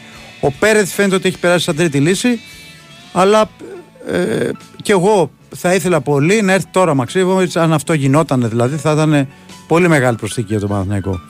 Ε, μου στέλνετε μια άλλη δεκάδα για τον uh, παιχνίδι με τον Μπάουκ. Λοντίγκιν, Βάγια, Χουάνκαρ, Αράου, Γετβάη, Τσέρινι, Ρούμπεν, Κότσιρας, Βιλένα, Ιτόρ, Μπερνάρη, Ιωαννίδης. Χουάνκαρ δεν θα είναι στη διάθεση του προπονητή, οπότε τον βγάζουμε έξω. Ε, Αράου, Γετβάη το βλέπω κι εγώ. Ε, και για τα χαφ, Τσέρινι, Ρούμπεν με Κότσιρα και Βιλένα, ε, πιστεύω εκεί θα παίξω μπάκα και θα μείνει ο Τσέρινι, ο Ρούμπεν, μάλλον και οι δύο εκτός, το οποίο πιθανό είναι αυτό. Ε, και μπροστά η Τόρ Μπερνάρη Ιωαννίδης δεν το αποκλείω. Ε, αν θα τέριε σαν εξτρέμ στον πάο του Τερήμου Γκατσίνοβιτ. Όχι σαν οκτά, γιατί εδώ δεν ήταν καλός. Εντάξει, ο Γκατσίνοβιτ έχει πολύ καλά στοιχεία. Τρέχει πολύ, μαρκάρει πολύ. Πιστεύω θα τέριαζε. Εντάξει, και σαν οχτάρι καλός πάντως ήταν. Αλλά και σαν οκτάρι καλός Έτσι δεν ήταν. Το καλό του εξάμεινο το έκανε σαν οκτάρι. Ε, ο Μπά για τον Μπάρτα απάντησα.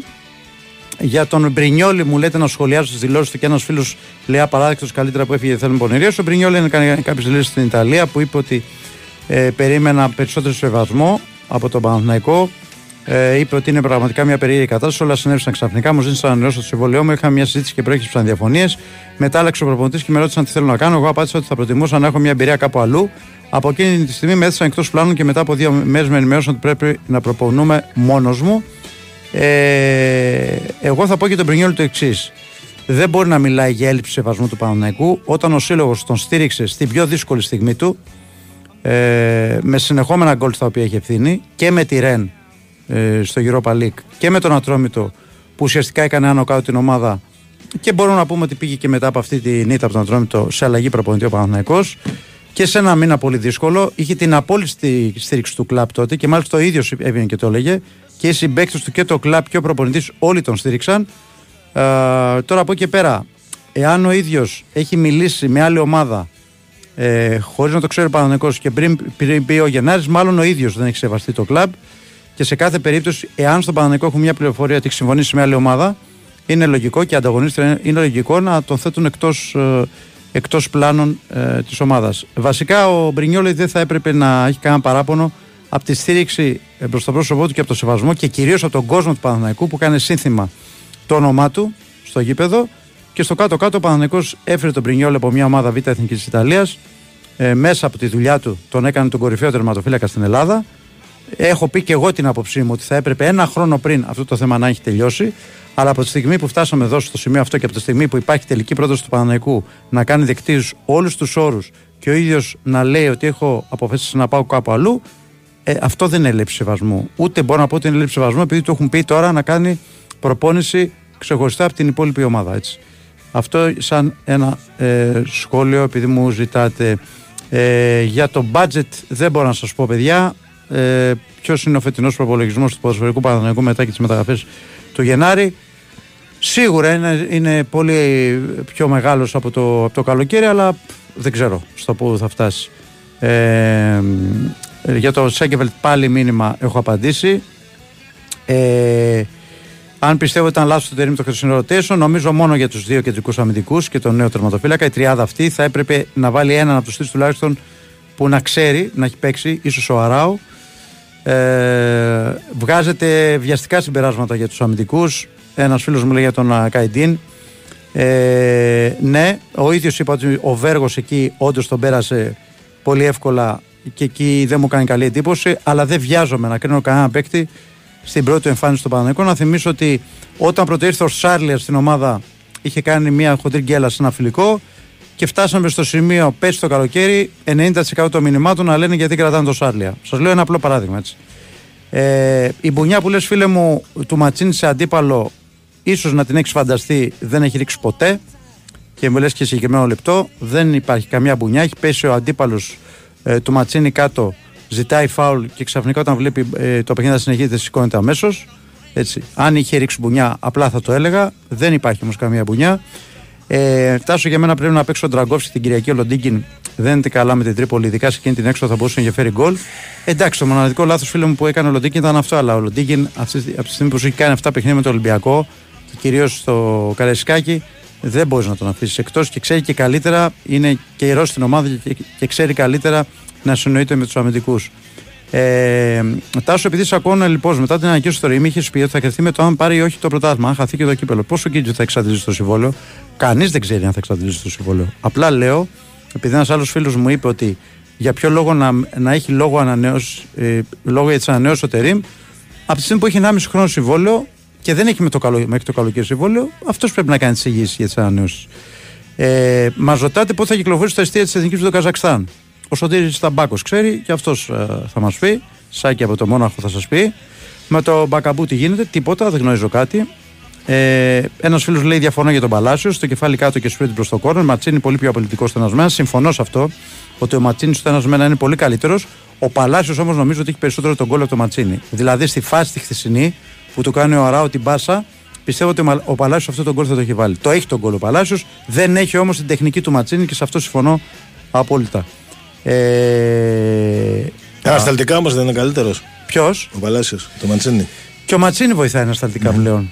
Αλλά Παλάσιος συμφωνώ ότι Είναι είναι, λίγο πιο... πιο ντούκι κιόλας Ναι, και- είναι πιο ντούκι. ναι, Ναι, και ναι, βοηθάει ναι, πολύ, ναι, ναι.